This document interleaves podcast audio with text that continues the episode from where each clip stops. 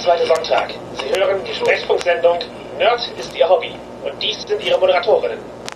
Ich bin Serena Steinmann. Und ich bin Jasmin Heitzel. Wir sind Queere Nerds und Nerds der Hobby ist ein queerer Nerd-Podcast.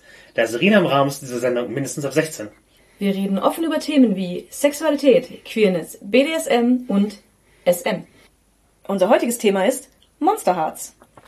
Das ist ein Rollenspiel über Teenager, die auch Monster sind und äh, das erscheint sehr bald bei System Matters und Serena hat an der deutschen Übersetzung mitgearbeitet und das ist ein Spiel, das wir sehr, sehr lieben. Deswegen äh, reden wir jetzt äh, zu diesem Anlass drüber. Ganz genau. Und zwar habt ihr vielleicht schon häufiger gehört, dass wir diese Worte in den Mund genommen haben und in anderen Sendungen über Monster Hearts geredet oder es zumindest erwähnt haben. Das hat Gründe. Wir lieben es sehr. Und kurz zur Aufklärung, ich war vor allem am Korrektorat und äh, Teil des Lektorats beteiligt und habe da die deutsche Fassung mit überarbeitet. Genau, wir hatten uns auch eigentlich Gäste eingeladen, also wir haben Einladungen rausgeschickt für diese Sendung und die Redakteurin Friederike wollte eigentlich dabei sein, aber äh, musste sich aus gesundheitlichen Gründen kurzfristig zum Aufnahmetag verabschieden und damit wir noch innerhalb des äh, Vorbestellzeitraums rauskommen, sind wir jetzt einfach wieder in der gewohnten Konstellation zu zweit. Genau. Wenn euch das interessiert, noch ein bisschen mehr aus dem Redaktionsalltag zu erfahren ähm, bezüglich Monster Hearts. Oder einfach noch Bock habt auf eine zweite Folge Monster Hearts, dann äh, meldet euch. Genau, sagt uns Bescheid, dann machen wir gerne nochmal mehr. Mhm. Mehr geht immer.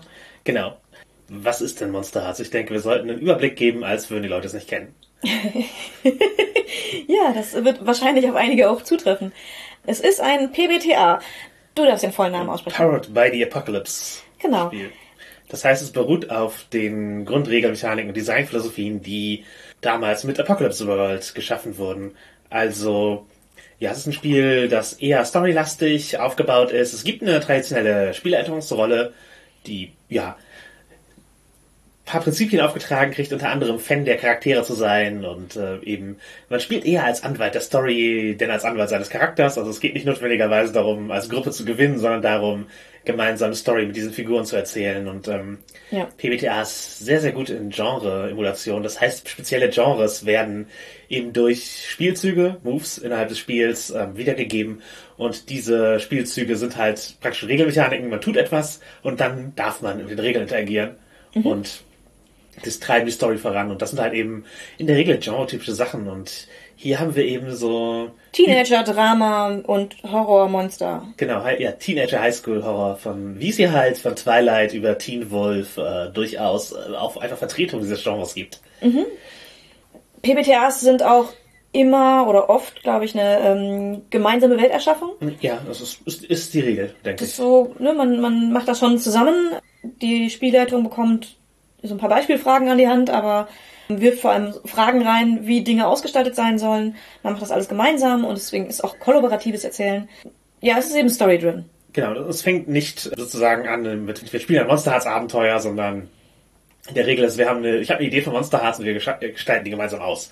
Genau oft entwickelt sich das Abenteuer erst dadurch, welche Skins gewählt werden, wie die Charaktere am Ende sind und wie die zueinander stehen in ihren Beziehungsverhältnissen. Genau, Skins sind sogenannte Playbooks oder Spielbücher, das sind so, daran sind, daran sind die Moves. Kommt aus der Footballsprache übrigens ganz passend zur Highschool, weil in einem Playbook steht halt die Spielzüge, die man auf dem, auf dem Feld bringt und äh, hier sind die Playbooks eben die Charakterklassen, die eben ihre eigenen Interaktionen mit den Regeln mitbringen, die das Genre und die Repräsentation dieser Charakterklasse im Genre unterstützen. Und bei Monster Hearts sind das eben Teenager-Archetypen gefiltert durch Monster-Archetypen. Mhm. Und bitte entschuldigt, dass wir immer wieder auf die englischen Begriffe zurückgreifen werden, denn die englischen Regelwerke kennen wir recht gut. Das Deutsche habe ich zwar äh, Korrektur gelesen, aber habe zuletzt doch mit den englischen Begriffen gespielt. Entsprechend rutsche ich da auch mal wieder rein. Nichts gegen die Übersetzung, das sondern es ist einfach ein, ein, ein Gewohnheitsding. Genau, einfach ein Gewohnheitsding. Wir werden versuchen, die deutschen Begriffe auch mit einfließen zu lassen. Wir haben auch netterweise eine Vorabversion gestellt bekommen, um mal ein bisschen reinzuschauen für die Sendung. Mhm. Vielen Dank dafür. Wenn wir zwischendurch englische Begriffe einwerfen. Sorry. Mhm. Genau, und ich habe eben gerade von Teenager-Monstern gesprochen. Mhm. Das Monströse ist auch ganz bewusst und äh, von der Autorin so intendiert ein Symbol für Queerness im, in diesem Spiel und für mhm. oder für Anderssein im Allgemeinen auf eine ja. Das kann halt genauso gut ein, ein Beispiel für Neurodivergenz sein, aber ist, man fühlt sich anders, man fühlt sich monströs, man wird von der Welt als anders und monströs behandelt. Im Zweifel kann es sogar auch als Metapher funktionieren für einfach Teenager sein, weil man sich anders fühlt, dadurch, welche Veränderungen man durchmacht mhm. und glaubt, von niemandem verstanden werden zu können.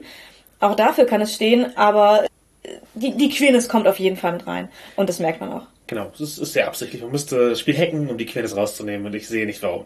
Ich, ich sehe sehr viele Gründe, warum nicht. Genau, wir, und wir lieben, wie, das, wie es geschrieben ist. Also das Spiel ist auf jeden Fall im englischen Original. Ich möchte jetzt noch kein Werturteil über die gesamte Übersetzung abgeben, da hatte ich äh, nicht die Zeit, so viel zu lesen. Mhm. Aber auf jeden Fall, die Texte sind richtig, richtig gut. Also auf eine, teilweise auf Literaturebene gut und nicht nur auf, was ist ein gut erklärtes Rollenspiel gut. Aber es ist auch ein gut erklärtes Rollenspiel. Ja, genau. Und ich, ich würde mal behaupten, ich spreche für alle, die daran mitgearbeitet haben, wir haben uns Mühe gegeben, dass, es, dass die Übersetzung gut ist. Mhm. Ich gebe keine Versprechungen ab, dass es die literarischen Fähigkeiten des Originals wieder aufgreifen kann. Aber es ist schon sehr viel Mühe reingeflossen, dass es äh, sich gut lesen lässt und äh, das Spiel gut erklärt und auch ähm, ähnlich gut klingt. Ich glaube, in der Rollenspielbesetzung bist du, natürlich, du musst die Stimmung rüberbringen und du musst auch irgendwie gewisserweise den Duktus mit übertragen, aber letztlich übersetzt du einen Funktionstext. Also ist, ja, die, Fun ist, die, Funktion muss immer als erstes kommen. Ja, genau. Also es muss einfach verständlich sein im Deutschen und es muss der Sinn rüberkommen und nicht die kreative Schreibweise. Ja, die Regel muss sich im Deutschen genauso spielen, also mit der deutschen Erklärung, wie sie sich im Englischen spielt. Ja, und darauf lag, offensichtlich der Fokus, aber es wurde sich schon Mühe gegeben, das ist schon, genau. schon zu sagen. Und es ist ein Spiel über Teenager, haben wir gesagt. Also es ist Teenage-Bullshit, ja. Simulator bis zu einem gewissen Grad. Es, es spielt in, in der Highschool, das Setting ist, ist fest. Genau, oder halt eben in einem, ja, auf jeden Fall einem viel von Teenager frequentierten Raum, wo sie gemeinsam. Ja, äh, Jugendclub oder ähnliches geht natürlich auch. Ja. Äh, da in, in Jugendhäuser-Konstellationen oder ähm, Spring Break. Genau, da ist alles Mögliche möglich, aber es sind schon Teenager. Entsprechend überhöhte Emotionen und sowas sind Teil davon. Und es gibt ein paar Erwachsenen-Moves, die man erst freischaltet, wenn man den Charakter länger gespielt hat, sowas für Kampagnen. Mhm. Also das halt Probleme Erwachsenen angehen. Und sonst äh, kann man fast nur eskalieren und Drama machen. Ja, wenn man mit Regeln interagiert. Denn Dinge Erwachsenen angehen ist eben etwas, was man erst durch Erwachsenwerden lernt. Und im Teenageralter können das viele nicht. Genau, das ist Teil der Mechaniken. Genau. Und etwas, was ich sehr wichtig finde zu sagen, es ist ein Spiel über Jugendliche und wie sich Teenager sein anfühlt und kein Spiel für Jugendliche. Natürlich können Jugendliche das spielen. Bestimmt. Sie können bestimmt auch Spaß damit haben, aber ich glaube, viele der Metaphern greifen vielleicht nicht so gut. Ja, gerade als junge Jugendliche, glaube ich, würden es sehr anders spielen, als ich das tue. Mhm. Ja, wissen gerade, wissen gerade nostalgischen Blick, aber auch bis zu einem gewissen Grad halt äh, Finger in der Wunde, würde ich sagen, wie, mhm. wie schrecklich sich das alles anfühl, anfühlen kann oder in Erinnerung angefühlt hat. Und äh, ich glaube, ja, wenn man aktiv die gerade in der Schule ist und da Monster Hearts spielt, fühlt es sich anders an, es ist ein anderes Spiel und ähm, ich würde nicht sagen schlechteres, aber die, der Fokus ist nicht das, also ich will, wenn du sagst, ich möchte ein Spiel, das ich mit meinen jugendlichen Kindern spielen möchte, ich würde ich nicht als erstes sagen, hol dir Monster Hearts, auch wenn sie, auch wenn es ein Schulsetting ist und so und man denkt immer, ja cool, das ist für die griffig. Das ist verständlich. Da gibt es Alternativen. Also Bubblegum-Spiel zum Beispiel, wo es einfach um ja, Kriminalfälle in so einem Setting geht. Das ist was anderes als eben dieses Spiel, das auch einen starken Fokus auf Queerness und Sexualität und sowas legt. Es ist kein Familienspiel im klassischen Sinne. Nein, nicht in klassischen Familien. Genau. Im weitesten Sinne. Genau, also wenn eure Familie gemeinsam Monster Hearts spielt, äh, gönnt euch, aber. Ich würde es mit meiner nicht tun. So. Äh, Genau, würde mir jetzt auch mit meinen Eltern nicht und meiner Schwester nicht hinsetzen und was Stars spielen. Also auch wenn wir gemeinsam mal Rollenspiel spielen würden, mal wieder, wir ewig nicht gemacht haben, aber prinzipiell würde ich dann, wäre Monster Hearts nicht das, was ich nehme. Das ist halt ein Spiel, das ich ähm, durchaus lieber mit Menschen spiele, wo ich eine gewisse Vertrauensbasis da habe, wobei ich es auch auf, auf Cons leite, aber eben mit einem, mit Inhaltswarnungen und so. Ja, genau. Es ist auf jeden Fall ein Spiel, das Inhaltswarnungen braucht. Mhm. Und wenn man es mit Leuten spielt, wo schon so eine Vertrauensbasis da ist, dass man manche Inhaltswarnungen weglassen kann, ja. kann man aus dem Spiel nochmal was anderes rausholen. Genau, aber wenn wir gerade über Inhaltswarnung reden, sollten wir auch einfach die jetzt ansprechen, damit die Leute für die Folge vorbereitet sind. Und ja, es ist ein Spiel, das offen über Sexualität geht. Es ist halt halt auch eine halt so messy Sexualität von von jugendlichen Menschen, die eben noch nicht mit allem reflektiert klarkommen. Die noch nicht unbedingt Konsent durchstiegen haben. Also man kann das Spiel auch komplett spielen und es funktioniert auch, indem man, man vorher sagt, wir, wir haben keine Konsentbrüche drin. Oder wir haben keine Konsentbrüche Mhm. Der Charaktere. Genau, oder Richtung Sexualität drin. Das, ist, das funktioniert komplett immer noch.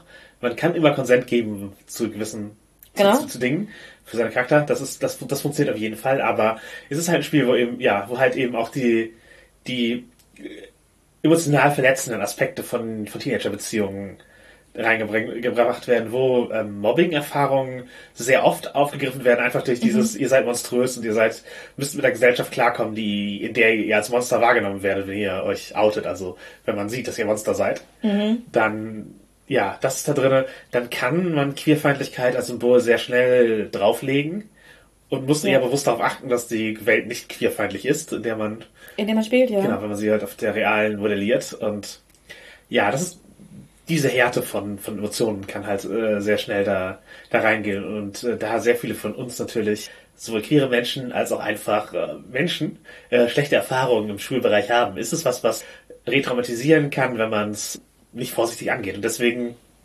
bietet das Spiel ein ganzes Kapitel zu ja, Keep Your Heart Safe. Sicherheit in diesem Spiel. Und das halte ich für sinnvoll und hilfreich. Und genau, für diese Folge, wir werden jetzt nicht super tief in die Mobbing-Erfahrungssache Sache reingehen, aber wir sprechen diese Themen an, die wir, äh, die wir eben gestreift haben. Und nicht universell für Teenager sind Erlebnisse rund um den Bereich Selbstverletzung und äh, Suizidalität kommt bei Monster Hearts eventuell vor und wir reden auf jeden Fall in der Folge drüber. Und auch Drogenkonsum und Sucht, Abhängigkeit sind auf jeden Fall Themen, mit denen viele Teenager in Berührung kommen, nicht alle, und mit denen diese Folge in Berührung kommt. Äh, fühlt euch auch damit gewarnt und wenn ihr euer Herz sicher halten wollt und das nicht hören, dann ist Monster Hearts zum einen nicht das Spiel für euch im Sinne von, die, die, diese Rezension hat euch jetzt schon den, äh, den Hinweis gegeben, dass ihr es nicht spielen wollt, wahrscheinlich. Und gleichzeitig äh, könnt ihr eben äh, ohne schlechtes Gewissen eine andere Folge hören. Ja, die Designerin von Monster Hearts hat diese Dinge auch alle mit Absicht reingebracht.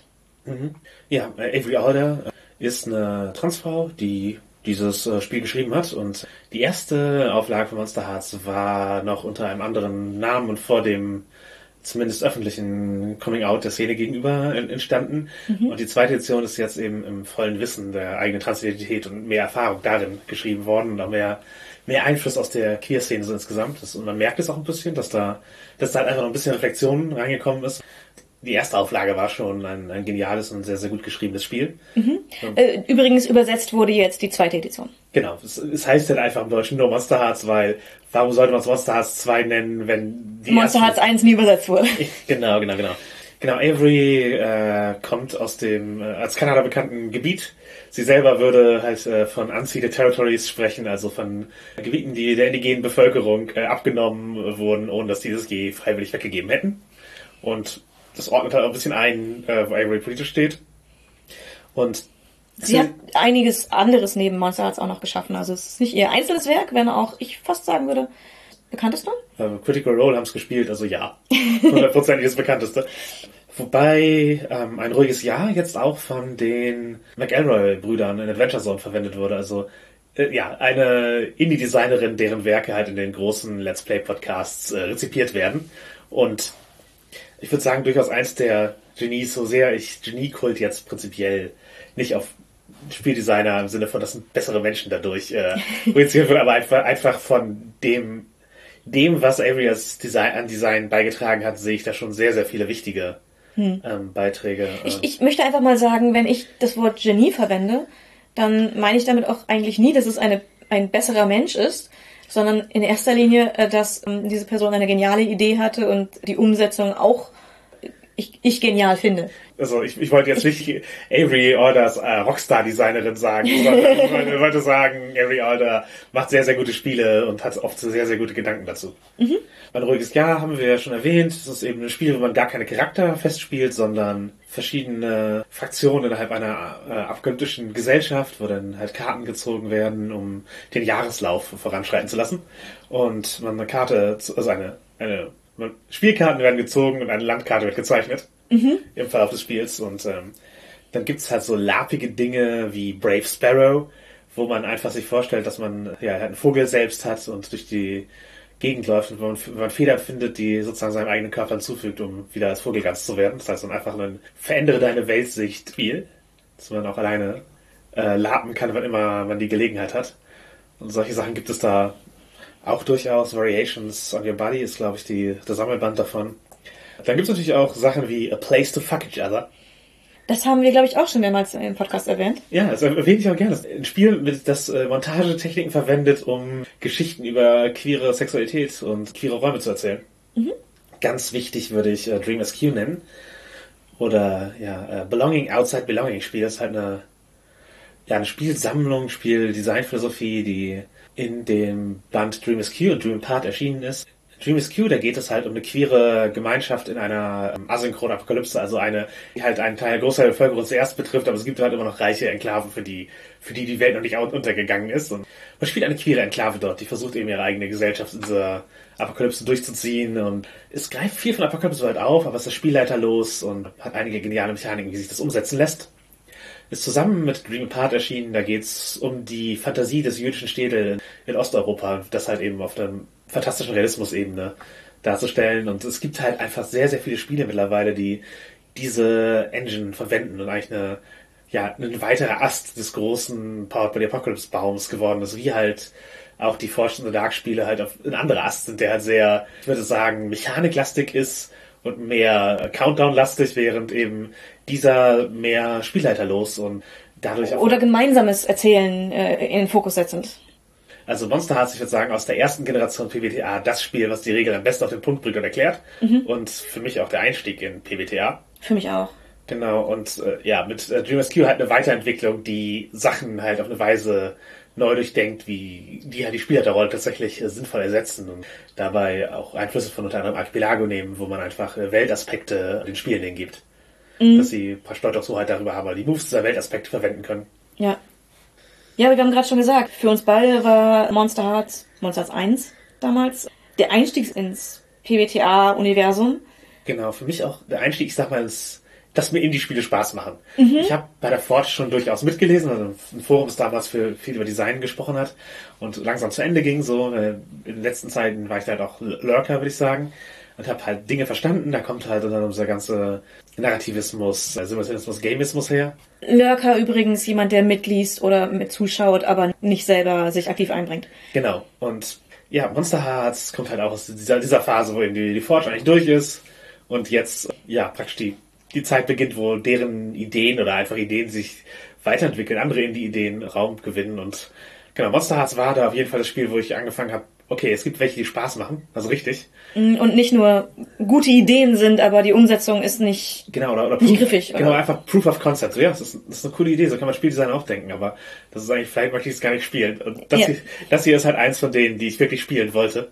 Und die mir eben auch PBTA, das vorher halt so, ja, da muss man sich in die Dynamik reindenken, das ist komplex und so. Nee, ja, muss es aber halt nicht sein. Man kann es auch einfach erklären und dann funktioniert es und es ist griffig. Und ähm, für mich bei Monster Hearts halt äh, gelungen, wo über Dungeon World halt gesprochen wurde, dass man hier, du brauchst dieses 50-seitige Zusatzdokument, damit du verstehen kannst, wie, wie die Dynamik funktioniert und Artikel und so. Und Monster hast du das halt im, im Grundbuch geschafft, dass ich Power by the Apocalypse danach halt einfach ziemlich verinnerlicht hatte und jetzt sagen würde, dass ich mich gut damit auskenne mit dieser, mit dieser Spielphilosophie. Ja, und du hattest es mir damals gepitcht, als etwas, was man ausprobieren sollte zu spielen. Mhm. Als du sagtest, Teenager, die auch Monster sind, war meine Antwort, ja, ich bin dabei. genau. Teenager-Bullshit abzubilden und, und ein Spiel, mit dem ich mich in Queerness verstanden fühle. Äh, explizit. Hat mir beides gefehlt, das hat mir Monster Hearts beides gegeben. Es gibt einem einfach beim Lesen und beim Spielen, selbst wenn man jetzt. Ich bin ja eine Person, die die Regeln grundlegend erklären lässt und dann erstmal spielt und mhm. guckt, wie ich reinkomme, ohne vorher alles gelesen zu haben. Auch da fand ich sehr, sehr griffig und einfach. Und es gibt einfach sofort ein Spielgefühl. Du, du liest die äh, Skins durch, so einfach nur die, die Eingangstexte. Oder noch besser, du liest sie theatralisch vor, wie man das oft äh, tut. Und du hast direkt die Stimmung. Du weißt direkt, was hier passieren könnte, in welche Richtung du möchtest, dass es geht. Ein subtiles Gefühl der Repräsentation von Queerness kommt durch. Mhm. Die Repräsentation wurde natürlich auch bedacht beim, ich sage mal, Zusammenstellen des deutschen Monster Hearts Teams. Und das ist, glaube ich, auch einfach hilfreich, dass man nicht nur ein Sensitivity-Reading am Ende hat, das sagt ja, äh, war schon nicht so schlimm, sondern ähm, sondern an, an äh, wichtigen Positionen dann auch Leute beteiligt sind, die, die das auch merken würden. Genau, die das Verständnis selber mitbringen und ja. Und vielleicht schon so entsprechend übersetzen oder, oder korrigieren. Oder, genau, genau. Und äh, Monster Hearts war für mich auf jeden Fall auch ein wichtig auf dem Weg zum äh, Coming Out. Also es, ich wäre auch so dahin gekommen. Es ist nicht so, Monster Hearts, Monster Hearts hat mich, äh, hat mich getranst. Das ist das, das ich, Das ist nicht, was ich ja, liebe Kinder, so funktioniert das. genau es hat mir geholfen, sozusagen meine, meine jugendlichen Gefühle von Dysphorie zu verarbeiten bzw. wieder zu entdecken. Das Problem ist, dass sie halt geblieben sind. Und dann habe ich, hab ich sie angegangen endlich, aber vorher waren die halt auch einfach äh, verborgen. Ich hab die waren unterschwellig da, aber halt nicht im Bewusstsein. Genau, genau. Und ich habe dann halt einen Charakter gespielt mal, der sehr nah, also es war ein Let's Play tatsächlich. Also wir haben gespielt im Wissen, dass es wahrscheinlich zu einem Let's Play wird, wenn das, wenn die Kampagne nicht komplett scheitert. Mhm.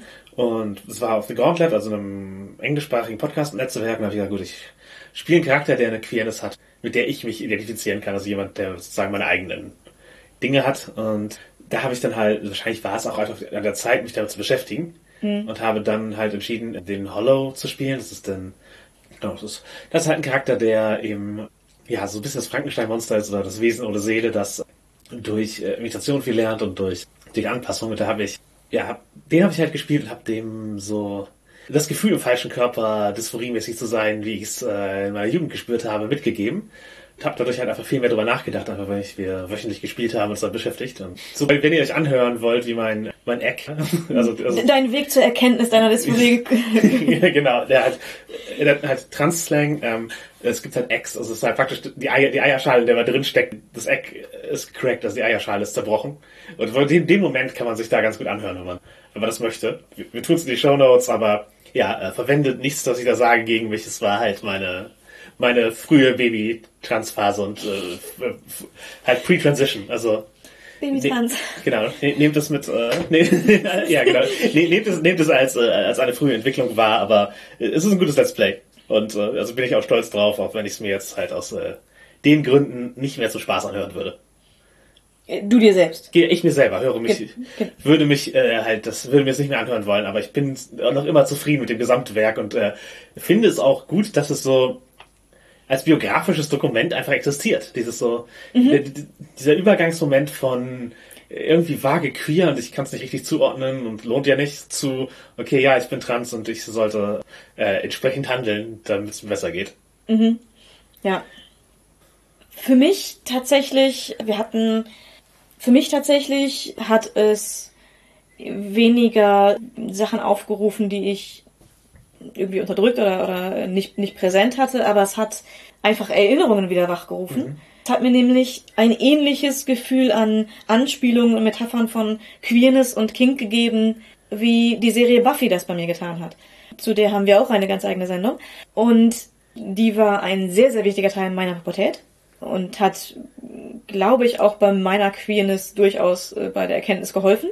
Und in diese Gefühle, dass ich erkenne ähnliche Metaphern und ähnliche Darstellungsweisen äh, wieder in einem anderen Medium, äh, das hat mich einfach gefreut. Und dadurch für mich natürlich auch zu einer Identifikation für mich äh, mit Monster Hearts geführt. Ja, es ist, ist super wichtig, repräsentiert zu werden. Die Spiele, die einen repräsentieren, die mag man am Ende dann auch wieder gerne. Überraschenderweise ja. hat man ein Gefühl der Identifikation mit Dingen, die, bei denen man sich repräsentiert, äh, repräsentiert fühlt. Ja. Wie kann es nur sein? Ja, genau. Seltsam, seltsam. Und wo wir gerade bei so queeren Themen sind. Ja, wie gefällt uns die Queerness in Monster Hearts? Die Kurzform, yay! Äh, die lange Form, wir finden sie sehr, sehr großartig.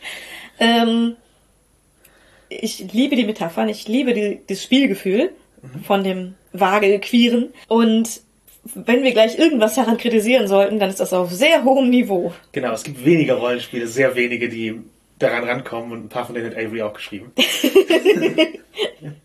und wenn sind sie von Avery? Nein, so weit will ich nicht gehen, aber ja, ist, ich, ich, wollte nur sagen, es gibt da, äh, ich, ich rate das sehr, sehr hoch und ähm, ja.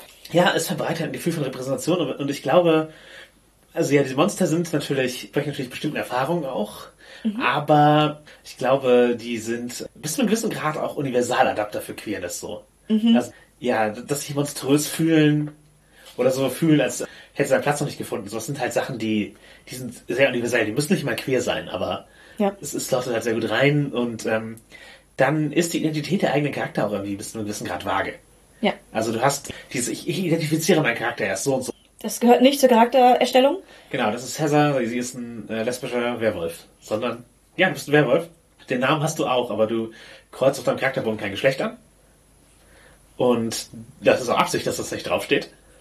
Du hast eine Herkunft, also wie dein Charakter zu dem Monster geworden ist auf der metaphorischen Ebene. Und du hast deinen Blick, deine Augen, wie die aussehen. Du sagst nicht deine sexuelle Identität, du sagst nicht deine Geschlechtsidentität. Das ist was, was im Spiel fluide entwickeln oder verändern kann, zum einen. Ja. Und genau, zum anderen gibt es halt Moves, die direkt dir die Kontrolle darüber nehmen, wen du attraktiv findest. Es gibt den Turn Someone On Move, äh, jemanden heiß machen, äh, im Deutschen. Ja. Den würfelt man. Und bei Erfolg findet die andere Person einen attraktiv. Das heißt nicht notwendigerweise, dass man definiert, wie attraktiv findet eine die Person. Ist das ein, oh süß, dem möchte ich wehtun? Oder ein, ah.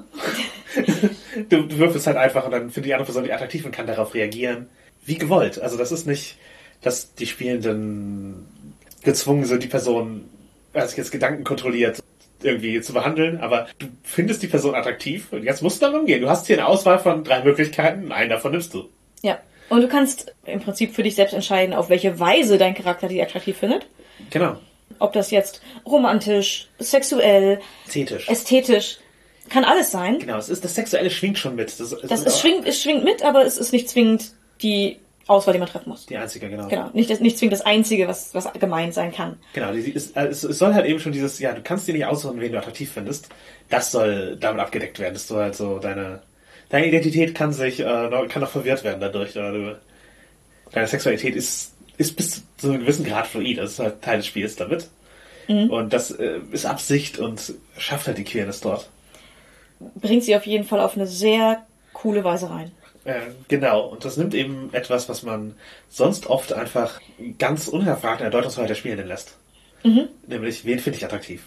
Und hier ist halt, ja, wie, das ist die Frage, kannst du nicht automatisch für dich selber beantworten, aber wie du reagierst, ist, ist deine Deutungshoheit. Mhm, ja. und, und ob ihr Sex habt, ist halt auch eine Konsentfrage. Es gibt halt im Spiel Sex-Moves. Also, Sexspielzüge oder wie ich jedes Mal wieder lese, Sexspielzeug. Aha, genau, auf jeden Fall. Die gibt es, die haben, und äh, das sind praktisch auch Trigger, die ausgelöst werden, wenn Charakter Sex haben. Und was als Sex gilt, entscheiden natürlich die Spielenden. Ja, absolut. Und ja, das, das Spiel bietet damit halt zum einen Repräsentation für diese, für diese vagen Queerness-Gefühle und bietet eben auch ja, eine Möglichkeit, sich repräsentiert zu fühlen, auch in Verwirrtheit, in, in Fluidität und ohne etwas benennen zu müssen. Und es, ich meine, als gerade als Teenager ist das Thema, man kann nicht aussuchen, wen man attraktiv findet. Selbst wenn man weiß, dass diese Person nicht gut für einen ist, fühlt man sich vielleicht trotzdem zu ihr hingezogen. Und es sind sehr starke Gefühle, gegen die man nichts tun kann. Das ist ja tatsächlich etwas, was viele Teenager stark belasten kann. Ja, du musst, musst damit umgehen lernen. Monster Hearts erlaubt auf jeden Fall auch das, das Ausprobieren von queerem Erleben, wie halt ich eben in einem sicheren Rahmen halt äh, Transerfahrung bespielen konnte. Kann auch jeder einfach dieses prinzipiell queere Erleben durch Monster Hearts ausprobieren. Genau. Ohne sich als Spielender in Verwundung zu ge- begeben, wenn man es nicht selber zulässt. Ja, ich habe auf jeden Fall Monster Hearts auch schon durchaus mit cis-hetero-Leuten gespielt. Das ist möglich. Ich, ich wollte gerade sagen, ja klar, ich auch. Und dann fiel mir auf, ich müsste drüber nachdenken, ob ich das habe. Ich bin mir gerade nicht sicher. Ich glaube schon. Ja, ich, glaub, ich, ich glaube nämlich auch, aber ja, es ist halt, ja, es, es, zieht, es zieht durchaus eine Zielgruppe an. Ich, ich glaube unter anderem, dadurch, dass ich so offen queer bin, habe ich auch irgendwie einen relativ queeren Freundeskreis. Definitiv nicht alle. Da soll sich jetzt niemand äh, missrepräsentiert fühlen. Nee, nee. Aber ähm, irgendwie ploppen in meinem Freundeskreis auch, auch immer wieder ähm, sehr viele queere Leute auf. Ja, ähnlich. Und äh, ja, als ich mich als Kinky geoutet habe, war ich ja einer der späteren in unserem Freundeskreis, also habe ich halt auch von, von noch vielen Leuten das auch so gehört, so ja, ach, ich auch irgendwie. Bei den meisten hätte ich dir vorher sagen können. Wir Ja. kennen uns von den Treffen. Also vorher war es halt keine notwendige Information für mich. Ja, ja. Bei, bei manchen wusste ich es halt auch, bei manchen war es so, ach ja, Ach, ach so. das passt, passt schon ins, ins Bild so. ich war nie wirklich verwundert. Wie auch irgendwie niemand bei mir verwundert war, als ich für mich und für meine Freunde das Coming Out hatte, dass ich kinky bin, habe ich von niemandem gehört. Wie du? Ja. Ich muss aber den meisten eher klarstellen, äh, in welchem Rahmen. Mhm. Und dass ich keine Domina bin, muss ich, muss ich teilweise klarstellen. Ja, ja. Das, das, das war eher der, der Tenor. Genau, was, was ist bei Monster Hearts natürlich, äh, ja, ich finde, diese Regel, hier das eine große Stärke nennen. Mhm. Und es gibt ein, eine Regel bei Monster Hearts 2, die die bricht. Die ist zur Repräsentation von asexuellen Personen gedacht. Ja. Mich holt sie als Grey Ace Person nicht so richtig ab, muss ich, muss ich zugeben. Äh, Ich möchte aber auch äh, direkt zu bedenken geben, es gibt bestimmt Ace-Personen, die sich da mehr abgeholt fühlen. ja, ich bin hundertprozentig sicher, dass Avery auch Menschen gesprochen hat, die sagen, so sollte man das machen. Oder ich finde gut, wie du es gemacht hast. So, Das, also, das würde ich gar nicht, gar nicht in Frage stellen, aber Für dich funktioniert es nicht so sehr. Genau, ich sehe halt ein paar, ein paar Brüche in dieser Darstellung. Also die Regel besagt halt, dass man statt Turn someone on, shut someone down jemand runtermachen, glaube ich, im Deutschen. Und mich, äh, genau, auf, auf jeden Fall halt, ja, halt Move würfel- würfeln kann dann. Und dann Also beziehungsweise, wenn jemand auf dich Turn Someone On würfelt, w- oder kannst du sagen, nee, es ist kein someone on, für mich ist das someone down, weil ich die Situation nicht sexuell attraktiv finden kann. mein Charakter kann deinen Charakter nicht attraktiv finden auf irgendeine Weise, wie es von dir gemeint ist. Deswegen wähle ich, dass es für mich wirkt. Also du versuchst Turn Someone On zu machen, auf mich wirkt es wie Shut Someone Down. Genau. Und das verändert ein paar Dynamiken im Spiel. Zum einen nimmt es halt dieses fluide, die Unklarheit über die eigene Identität, die also es gibt, es gibt die Deutungshoheit zurück darüber und nimmt dieses Element von ich kann es mir nicht aussuchen raus. Ja. Ja, natürlich, du kannst dir auch nicht aussuchen, Ace zu sein, aber ich sag mal diese Verwirrung von Was ist da eigentlich los? was ist da eigentlich los? Kenne ich aus selber zu gut, halt dieses so, finde ich diese Person sexuell attraktiv oder schätze ich es auf einer emotionalen Ebene begehrt zu werden? Defi definier das mal raus, wenn du 16 bist und äh, gerade und, und, und gerade irgendwie äh, rausgefunden hast, dass du von Feen abstammst oder was auch immer. Na, Also, auch wenn ich eben im Ace-Spektrum unterwegs bin, ich bin halt nicht sexrepulsed, also ich, ähm, oder nicht im, nicht im maximalen Maße.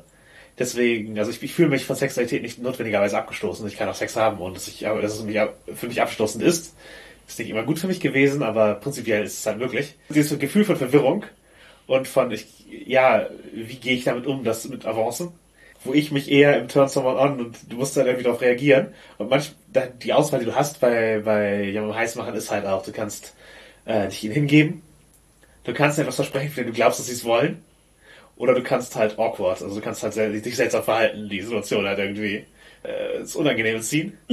Und zumindest die letzten beiden, aber, aber auch die erste, sind halt alles Optionen, die auch Ace-Leute Eigentlich haben. eigentlich haben und manchmal, ähm, ich sage mal, manchmal ist die Wahl für sie eher wie die der Spielenden und nicht wie die der Charakter. Für die Charakter passiert das einfach. Äh, Die Spielenden suchen sich halt aus, was passt narrativ. Aber als äh, Ace-Person ist es manchmal so dieses so, oh fuck, wie reagiere ich jetzt darauf? Und dann hast du jetzt nicht die Wahl so, rede ich mich da irgendwie raus? Verspreche ich irgendwas für die Zukunft oder ich Mach, mach, ich, ein- mach ich ein Stückchen mit und hoffe, dass das reicht? ja, genau, So. genau, dieses Erlebnis ist, also, da, da, da fühle ich mich, also ich habe mich repräsentiert gefühlt dadurch, Mhm. aber gleichzeitig würde ich sagen, dass eben Monster Hearts ein Spiel über Sexualität ist. Ja. Also, es ist nicht nur, nicht ausschließlich, aber es ist äh, im Kern der Mechaniken. Auf jedem Spieler-Charakterbogen steht es drauf. Es ist einer der Kernmoves. Es ist Teil des Systems. Sexualität spielt eine große, große Rolle. Natürlich, ich finde es gut, dass über Ace nachgedacht wird, dass diese Repräsentation für Asexualität äh, Dass es besteht. nicht äh, vergessen wurde, wie Ja. es sonst sehr oft passiert. Genau, oder ignoriert oder wie auch immer, genau. Das finde ich halt gut, aber ich glaube, ähm, dass halt dieser, dieser Move, ich lege fest, mein Charakter ist asexuell oder mein Charakter ist sexrepulsed aus irgendwelchen Gründen. Da, damit definiere ich seine Queerness und deswegen habe ich einen Move zur Verfügung. Das ist nicht, wie ich es frame und verwenden würde. Wenn es ein allgemeiner Move wäre, den alle, alle haben, wenn, wenn du meinst, der Charakter kann gerade Sachen, die, die Person, die attraktiv finden, dann ohne das in Asexualität zu frame, kann, man's, kann man den Move umdrehen und das alle hätten. Dann ist halt wieder die Frage, nimmt es nicht ein bisschen was von der Aussage des Spiels raus? Ja. Dass man nicht ausdrücken kann, wie man attraktiv findet. Und das, ich glaube, das, also Monster Hearts ist kein super gutes Spiel über, Über das Ase- Erleben von Asexualität. über, über Sexopulsed sein. ja. Also über das Erleben von Sexopulsed sein. Das ist, Mhm. oder, oder, also du kannst natürlich auch spielen, dann halt, dass der Charakter sich am Sex richtig schlecht fühlt. Aber ob man das dann spielen möchte, ist die Genau, Frage. genau, das ist halt die Frage, möchtest du das tun? Und ähm, das ist halt eine Entscheidung, die du auch treffen kannst, aber Vanilla Monster Hearts ist eins, äh, wo es um Sex geht. Hm. Und ich glaube nicht, dass dieser Move jetzt notwendigerweise dazu beiträgt, bessere Geschichten über Asexualität im Framework Monster Hearts zu erzählen. Ich glaube, vielleicht wäre es einfach ein anderes Spiel, eine tiefere Veränderung, vielleicht ein, ein Spielbuch, also dass du das verwenden kannst, eine, eine Maske, ein Skin äh, oder irgendwas. Also ich, ich glaube, man müsste mehr ändern, um es, um es als ein Spiel über Asexualität zu gestalten oder mehr Bewusstsein und mehr damit spielen, mehr Sachen reframen oder eben einfach äh, hinnehmen, dass es ist keine Geschichte über, über die Art von Asexualität, also über, über Sexualpast sein, was, was ja was auch getrennt ist und äh, Ja, absolut. Gleichzeitig hervorgehoben, ne, wir, wir me- meckern hier auf hohem Niveau und ich finde es halt gut, dass es darüber nachgedacht wurde, Ja. dass versucht wurde, es einzubinden und vielleicht hat es eine, eine bessere Art gegeben, als ähm, die wählen zu können, dass dein Charakter Ace ist oder Sex Repulse ist. Ich glaube aber auch, dass es, wenn jemand das wählt, sich auch gut spielen lässt. Ich glaube nicht, dass es dem Spiel einen großen Abbruch tut. Also das Argument ist, dass wir glauben, dass es das Spiel nicht zwingend besser macht, um Ace-Charaktere zu spielen. Ich glaube aber auch nicht, dass es das schlechter macht. Ja, ich äh, glaube, dass man dieselbe Mechanik als Safety-Mechanik geframe, geframed würde. So wie wenn, wenn die Sexualität jetzt gerade nicht passt, so. Oder die, die Spielerperson mit sowas nicht gut umgehen kann und einen Opt-out braucht. Genau, genau. Es ist halt, es ist halt auf die Charakter bezogen, auf der Charakterebene beschrieben. Genau. Und ich glaube, auf, auf Spielerebene geschrieben hätte, wäre es vielleicht cooler. Ja, vielleicht im anderen Kapitel und ja, ich, ich, ich weiß nicht, aber genau, ich, es ist halt wieder, ich beschwere mich auf hohem Niveau über die Repräsentation, die ich sonst in keinem Spiel bekomme. Genau, über die Repräsentation. dass man, wenn man äh, noch länger darüber nachdenkt, vielleicht noch zu einer noch besseren Lösung gekommen wäre, um etwas zu repräsentieren, das sonst eigentlich nirgendwo repräsentiert wird. Ich glaube, dass auch das Erleben von Asexualität so facettenreich ist, Ja, dass das in einem einzelnen Move abzubilden, in einem Spiel über Sex, nicht notwendigerweise gelingen kann. Hier mein kinky geprägtes Grey Ace ist natürlich was ganz anderes als jemand, der auch noch aromantisch dazu ist. Und äh, oder Sexualpuls auf einer, auf einer viel stärkeren Ebene oder halt einfach ein anderes, einen anderen Zugang dazu hat. Das ist also Ja. das Erleben von und das Spektrum ist so groß und die Überschneidung von A und Aerospec sind halt auch äh, also ja, es ist, es ist, es ist ein komplexes Thema. und es, das kann natürlich nicht durch einen Move alles abgebildet Genau, das, werden. genau. Und ich, ich, äh, ich schätze, dass es getan wurde, aber ich wollte mal, jetzt wo ich das, das Forum und die Plattform habe, äh, die Kritik anbringen, wie, ich's, wie es sich auf meinem Erleben äh, bezieht. Oder Ja. jetzt auf, auf meinem Nicht-Podcast-Account, zum Beispiel auf Twitter, eine Diskussion darüber zu führen, wie exakt ich Sexualität erlebe. Und deswegen dieser Rahmen und äh, ja. Ja, genau. Also es, ich bin mir deswegen auch sicher, dass es Ace oder Sexual Pulse Personen gibt, die sich durch diese Regel sehr aufgehoben fühlen und denen das hilft, das Spiel spielen zu können, eventuell sogar. Ja, Dafür finde ich es gut, dass es drin ist. genau. Also wenn es jemandem hilft, perfekt. Genau. Dann würde ich sagen, stelle ich die nächste Frage, nämlich äh, um, um halt einen weiteren Bereich abzugreifen, von Queerness zu Kink. Was, äh, du hast ja schon gesagt, dass du Kink-Repräsentation ähnlich wie Buffy bei Monster Hearts gespürt hast, so diffus. Kann, kann Monster Hearts Kink? Wie, wie repräsentiert ist Kink in Monster Hearts? Also es steht, steht glaube ich, nirgendwo explizit drin. Also Ich, ja, es, es schwingt mit. es schwingt mit, ist halt die Sache. Es, es lässt sich sehr gut integrieren. Es, es liest sich nicht inhärent raus. Also man kann es auch wunderbar spielen und ohne jemals einen Gedanken dran zu verschwenden. Es muss überhaupt kein Stück vorkommen. Aber es gibt auf jeden Fall auch Masken oder Skins, äh, wo es mitschwingt und wo man sehr leicht reinlesen kann. Und Ja. wo man sich sehr leicht repräsentiert fühlen kann. Genau, es- es gibt halt Machtdynamiken und Machtgefälle, die äh, in dem Spiel aufbaubar sind. Ja. Es gibt halt äh, Fäden, sogenannte, die, mit denen Oder man... im Englischen sind es Strings. Genau, wie Marionettenfäden, an denen man ziehen kann, um andere Leute zu manipulieren oder sie an, an Gefallen zu erinnern, die man ihnen getan hat und sowas. Und äh, da kann halt sehr viel Machtgefälle rauskommen. Dann gibt's halt codependente Charakter, wie die Sterbliche, die einfach ja, sich einem, einem anderen Menschen komplett verschreibt und äh, ihm die Dunkelheit folgt, einem, einem Monster. Die Vampir, der, der Leute total manipulieren kann. Und wo das auch oft Antrieb des Charakters ist, dass das einem, entweder ähm, Mit Leuten spielen, ja. ja mit Leuten spielen, dass es entweder eine, eine Vorliebe ist oder etwas, von dem man selber abgeschreckt ist, auf das man aber trotzdem zurückgreift, wenn man das Gefühl hat, man kann nicht anders durch diese Situation. Ja, ich, äh, jetzt empathisch und aus Berichten gedacht, mein Weg zum BSM ja nicht unbedingt der, dem, dem Standard entspricht. Ich habe es ja erst in der zweiten Pubertät angefangen. Was ist da schon Standard? Man kann sich sehr schnell monströs fühlen, wenn man BDSM-Neigungen entdeckt, gerade auf der Top-Seite. So wie ich möchte Menschen wehtun. Also, Mhm. das, das, also ich glaube, da wird in der Gesell- Gesellschaft ja sehr viel Hemmung äh, vermittelt. Da kann ich jetzt auch wenig zu sagen, denn ich hatte das nie. Also ich hatte äh, tatsächlich waren, glaube ich, meine Top-Gedanken vor meinen Masochismus-Gedanken in der Pubertät und ich habe mich damit niemals schlecht gefühlt. Es hat mich tatsächlich, als ich erfahren habe, dass es sehr vielen Leuten damit sehr schlecht geht, dass sie, wenn sie als Teenager festgestellt haben, dass sie darauf stehen, dass sie Selbstzweifel bekommen haben, ob sie gute Menschen sein können und so weiter. Das ist äh, tatsächlich sehr verbreitet und das hat mich am Anfang sehr verwirrt, weil ich wollte ja nicht Leuten tatsächlich wehtun. Ich wollte ja Leuten auf eine Weise wehtun, dass sie es gut finden. Für mich war das immer sehr, sehr klar. Also, dass, dass ich Konsent dazu möchte, das zu tun, war mir sehr klar. Auch wenn das als Teenager nicht immer so funktioniert, wie man das, sich das vorstellt. Aber dass mein Bestreben nicht war, jemanden gegen seinen tatsächlichen, wirklichen Willen was anzutun, war, war schon, mir schon sehr früh klar. Und deswegen habe ich das einfach nicht hinterfragt, ob das was Schlechtes sein könnte. Aber ich habe auch eine sehr liberale Erziehung erhalten und aus irgendwelchen Gründen habe ich sehr früh Pornografie gesehen, die in die Richtung ging und im Fernsehen lief, also von mir als, okay, das ist normal, ähm, Ja, ja. erfahren wurde.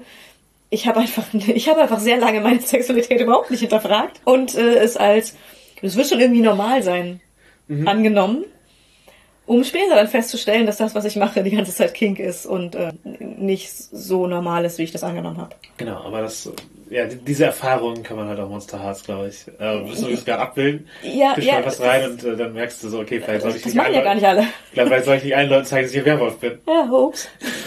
Aber das, das sie alles sehr gut ablehnen. Aber deswegen, es gibt sehr, sehr viele Leute, die damit ähm, tatsächlich mit ihren Kinky-Fantasien, mit ihren BDSM-Fantasien sehr starke Probleme haben, moralisch, im Teenageralter. Genau, das ist einzuordnen überhaupt. Das einzuordnen, was das ist, wo das hinführt und wo das moralisch steht. Ja, und ich würde sagen, was äh, auf jeden Fall in Deutschland viel zum jugendlichen BDSM-Erleben gehört, ist die SMJG. Eine äh, gemeinnützige Organisation, Verein, der sich äh, auf die Fahne geschrieben hat, äh, jungen, kinky Menschen zu Aufklärung helfen. zu bieten Genau, auch, einen Raum, sich zu treffen unter Jugendlichen. Genau. SMG steht als Abkürzung für sadomasochistische Jugendgruppe. Und ja, ist ein eingetragener Verein, hat in vielen Städten monatliche Stammtische, wo man sich treffen und austauschen kann. Hat ein Forum, wo aufgeklärt wird, hat einen Chat, wo man sich austauschen kann. Genau, unterliegt den Regeln der Jugendförderung halt, wer 27 ist, äh, scheidet aus, weil Zu alt? Genau, und ähm, ja, ich würde einfach eine Folge Kunst der Unvernunft oder so verlinken, wo, wo SMG-Menschen zu, zu Gast sind und noch mehr im Detail drüber reden.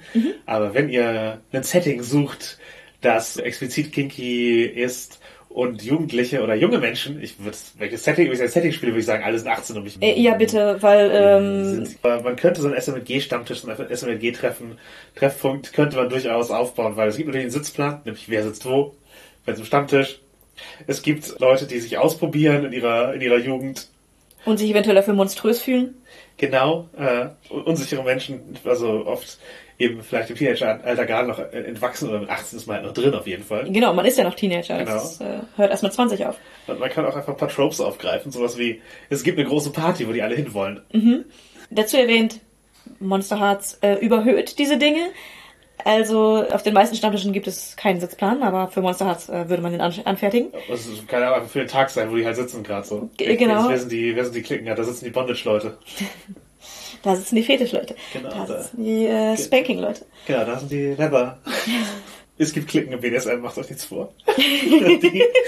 Es, tatsächlich äh, ist, ist auf den Stammtischen eine große Bemühung, diese Klicken nicht entstehen zu lassen. ja, ja klar. Also, Und äh, viel Durchmischung. Also äh, die Sitzpläne also sind wirklich, wirklich gut gefunden. Also wir schlagen nicht vor, halt die reale Erfahrung abzu, als Stammtisch abzubilden. Da könnt ihr, dafür könnt ihr auf den Stammtisch gehen. Genau, wir, Äh, wir, es- es wir wird- schlagen vor, eine, eine Highschool-Teenager-Monster-Rollenspielerfahrung abzubilden. Genau, das- Und dafür braucht man einen Sitzplan. Genau, wenn man eben die explizit kinky machen will, kann man es halt auch in einem kinky Rahmen spielen, weil es gibt einfach junge Leute, die äh, sich zu diesem Zweck treffen und dabei gibt's genug Muster, die man einfach aufgreifen kann, die sich, die sich ähneln. Genau. Übrigens auf äh, nur zu, zu, zur Kurzinfo auf äh, Stammtischen, gerade auf SMLG-Stammtischen, ähm, wird geredet. Das sind keine äh, Szenarien, wo äh, irgendwas darüber hinaus zwischen Leuten passiert oder passieren darf. Und Flirten wird auch prinzipiell eher äh, ungern gesehen. Also es, ist, es lässt sich nicht vermeiden, aber es ist halt kein, Leute sollen nicht hingehen, um es als Datingbörse zu benutzen. Genau, es ist ein Austausch, es ist eine Aufklärungssache und ähm, sich aufgehoben fühlen in unsicheren Zeiten. Ja, äh, aber wenn man so Monster Hearts aufbaut, ist es natürlich äh, einfach eine, Gruppen, eine Gruppendynamik, wo, wo scheußliche Dinge passieren und Leute sich... Äh, Und, und Flirten Sozial, und ja. Dinge an der Tagesordnung sind. Genau. Das, äh, Genau. Da weicht, muss das Spiel dann von der Realität abweichen, um äh, dem äh, Monster Hearts zu Genau. entsprechen. Also ja, es geht mir nicht, nicht darum zu sagen, das passiert wirklich bei der SMLK, aber es gibt einen Rahmen, den man nutzen kann, um, um Highschool-Klischees auf BDSM zu übertragen, Mhm. wenn, man, wenn man Lust dazu hat und dann irgendwie Kingstar Hearts zu spielen. Ja, Monster Hearts ist in äh, mehreren Editionen erschienen, haben wir schon gesagt. Es gibt Monster Hearts 1, es gibt Monster Hearts 2 und es gibt jetzt die deutsche Version. Also Monster Hearts 2 auf Deutsch. Genau, aber die halt layoutmäßig was anderes ist. Äh, genau, das Layout ist, ist anders. Und aber ja, wir machen einen kleinen Vergleich. Mhm. Danke nochmal System Matters für das Preview, dass wir auch die deutsche Version mit einbeziehen können an dieser Stelle. Genau. Ja, ich würde sagen, ich, wir haben alle Edition von Monster Hearts gespielt. Ähm, die deutsche ist natürlich noch nicht, aber sondern Das, das wird ja die zweite sein, nur auf Deutsch. genau. Und ich würde sagen, insgesamt ist eine Verbesserung von 1 auf 2 ist einfach ist stringenter geworden. Ist nochmal schlanker geworden. Ein paar Mechaniken wurden einfach rausgenommen oder vereinfacht. Oder unter anderem sowas wie die Attributsverteilung. Ja. Das trägt dem Spiel eigentlich bei. Und dann ja, wurden halt ein paar, paar Sachen verändert, wie Spielbeispiele und die Zusammensetzung der, der Playbooks, Ja. der Masken. Äh, genau, was gibt, wollen wir einfach mal durchgehen, wie es da alles so gibt. Ja, äh, gerne. Und zwar, es fängt an mit der Faye. Die Stichpunkte dazu in der deutschen Fassung sind äh, bezaubernd, weltfremd, launisch und rachsüchtig. Ja, ich würde jetzt nicht bei allen Stichpunkte vorlesen, sondern Okay. den Leuten die, die Spannung äh, noch ein bisschen lassen. Aber genau, es gibt den Geist, den Ghoul, die Hexe, dann die Queen, die Sterbliche, den Vampir, den Verdammten, die Werwölfin, das sind so die, die bei allen dabei sind. Verdammte ist jemand, der einen Dämonenpakt hat. Und dann gibt es ein Skin, der herausgefallen ist, einer dazugekommen ist, von der ersten auf die zweite Edition. Und zwar weggefallen ist The Chosen, die, der oder die Erwählte. Genau, die Auserwählten. Ja, Weil es die Spieldynamik verändert hat. genau. Also hat es plötzlich einen Protagonisten und eine, eine Figur, die. Das Figur hat äh, als Move auch, auch einen, einen Big Bad mitgebracht. Und es war halt der Buffy-Skin. Und also du, du hast es mit Buffy sehr verbunden. Das Matters pitcht es auch mit Buffy. Ähm, äh, Monster Hearts 1 wurde auch sehr mit Buffy gepitcht. Genau, das ist, war durchaus eine Verbindung, aber äh, in der Spieldynamik sehe ich halt gar nicht so sehr wie die Verbindung zu Buffy. Also ich, ich sehe ästhetische Ähnlichkeiten, Highschool-Setting, Monster teilweise eben auch als Symbol, aber auf jeden Fall Monster im Highschool-Setting. Die Protagonisten sind Teenager, die zum Teil auch Monster sind. Genau, Horror, Komödienton, der manchmal der oft getroffen wird so. Und, Äh, und ähm, man muss auch dazu sagen, äh, die Sterbliche ist direkt an Sender angelehnt. ich, ich, ich hätte sie eins zu eins als Bella in Twilight gelesen. Nämlich dieses, äh, eigentlich das, das Unheimliche ist eigentlich, wie codependent sie ist. ja, Wie sie, ja. wie sie, was, was sie halt, was sie halt tut, um, um also wie, dass ihr Verhalten eigentlich manipulativ ist, mit, äh, bis, äh, zu, ja, ja. damit drohen, äh, sich selbst, äh, Gewalt anzutun. ja, auf jeden Fall auch.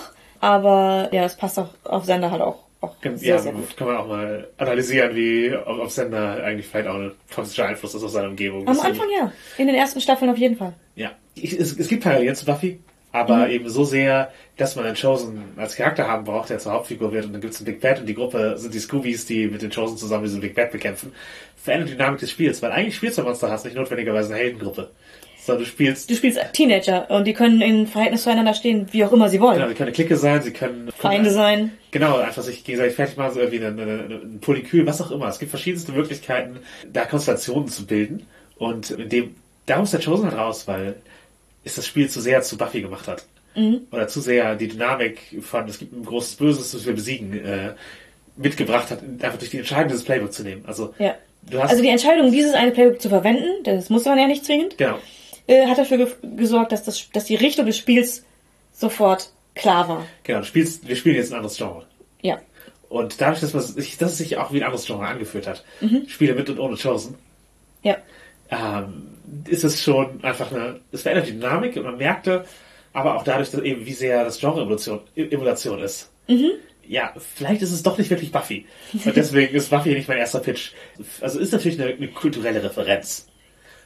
Die Anspielungen, die Ästhetik, es gibt sehr viele Ähnlichkeiten. Man kann Dinge auf jeden Fall wiedererkennen. Ja. Aber das Spielgefühl ist, wenn man nicht gerade mit The Chosen spielt und Ja. die ist im, in der deutschen Fassung nicht drin, ist es ein anderes. Also ich persönlich würde lieber Diablo Codys Monster Hearts sehen als Whedons Monster Hearts, wenn ich mir eine Da möchte ich gerade keinerlei äh, Meinung zu abgeben.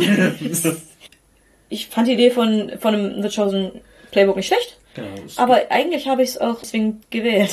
Und das äh, Mimicry ist der dazu, der Skin, der dazugekommen ist. Im Englischen The Hollow. Genau, was ich besser finde. Also ich finde, Mimicry ist die schwächste Übersetzung von, abgesehen davon, dass man das entschieden wurde, Artikel davor zu setzen und damit die, die Begriffe mehr zu gendern, als es vielleicht, Als es notwendig wäre, aber ja, ähm, genau, aber das, das Mimicry trifft für mich nicht dieses seelenlose, äh, leere, leeres Gefäß äh, Ausdruck. Den, also Mimicry ist was Aktives, das also, man sucht sich aktiv Sachen zu- kopieren, während Hollow eher was, es drückt ein bisschen eine gewisse Verzweiflung aus und es drückt eben auch das Gefühl aus, es ist ein, Gefäß, das gefüllt wird. ja. Das passi passiert hier mehr. Was aber bei den durch die Artikel passiert ist, alle haben der und die Artikel bis auf Mimikry.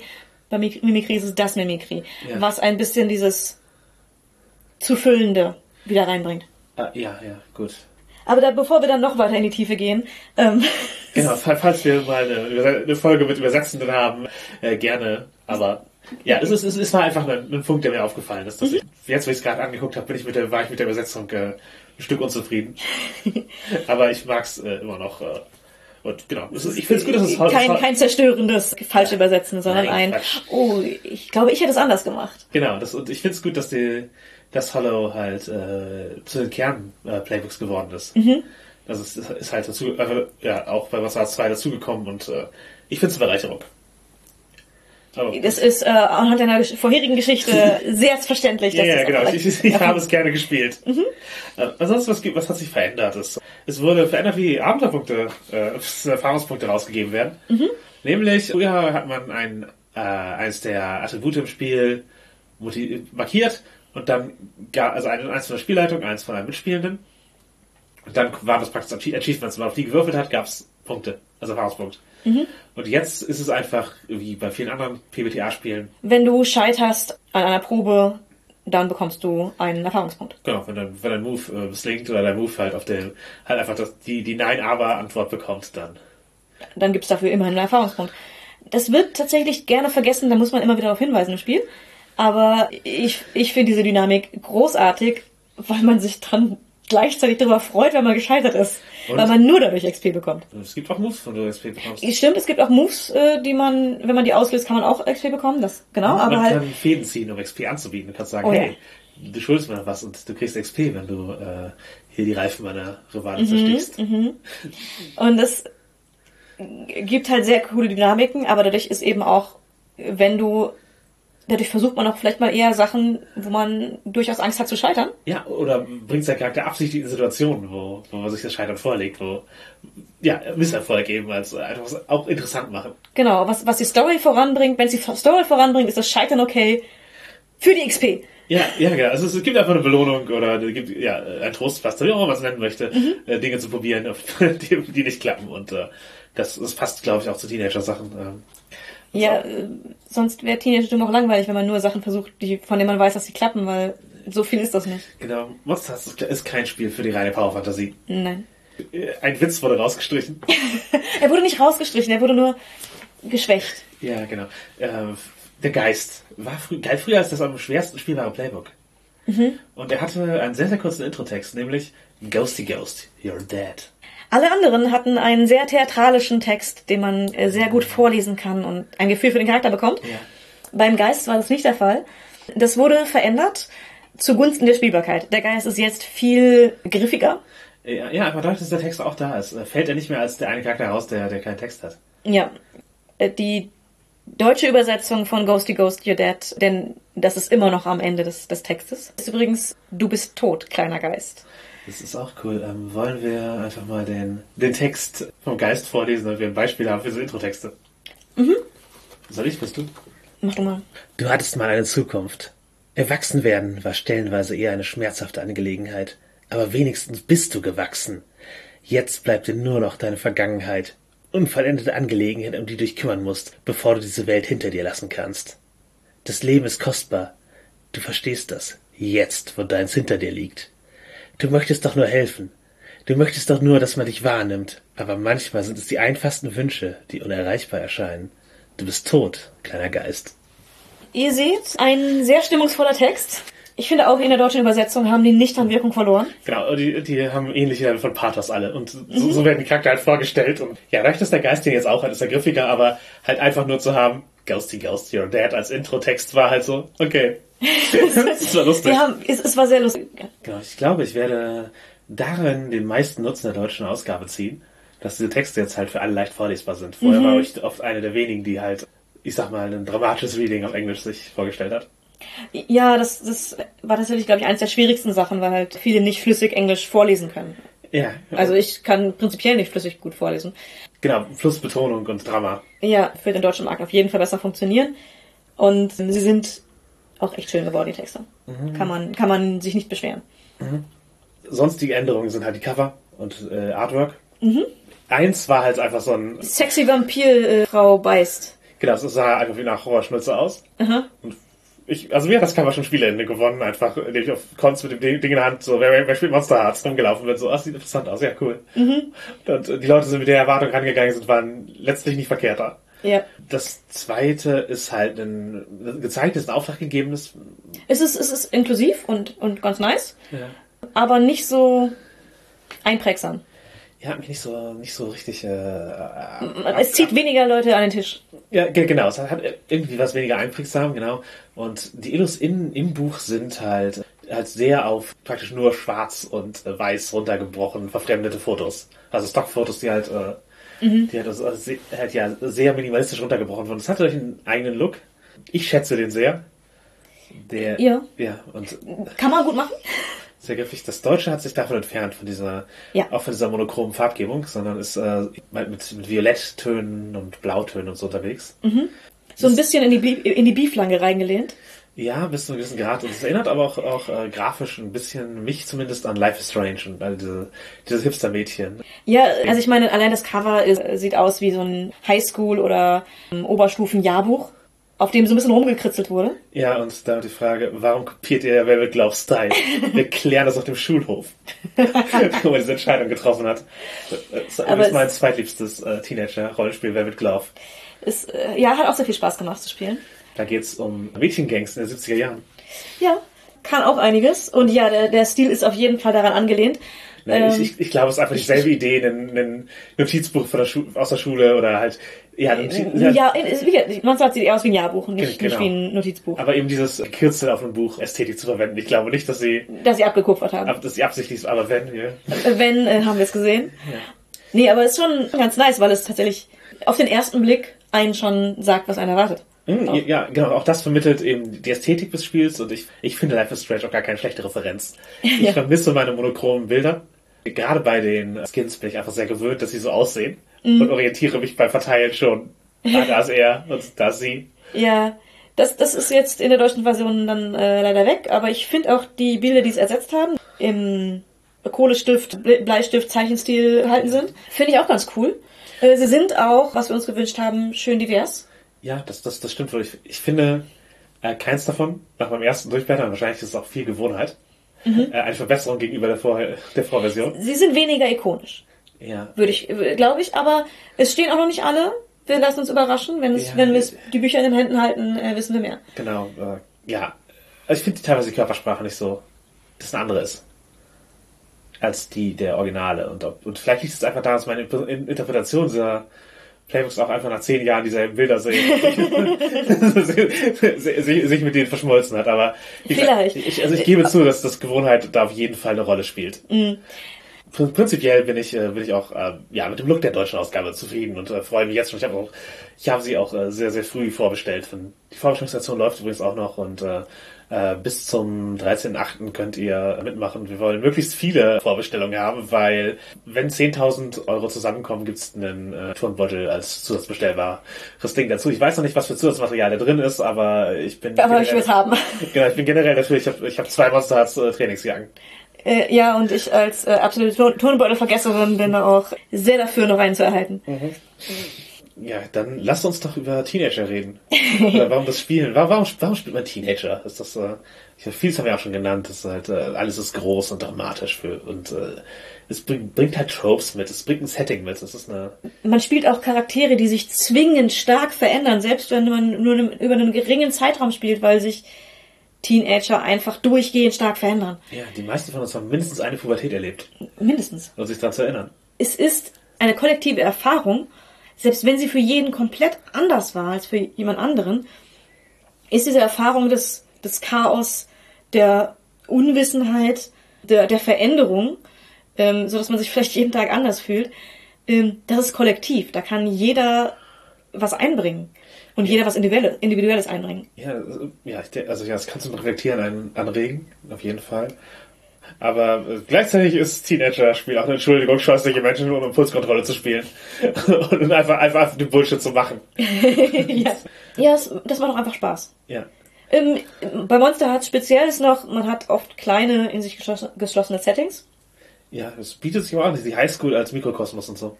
Das ist auch was, was, was ganz cool ist, was einem wieder auch eigene Tropes mitgibt und ähm, eigene Themen mitgibt.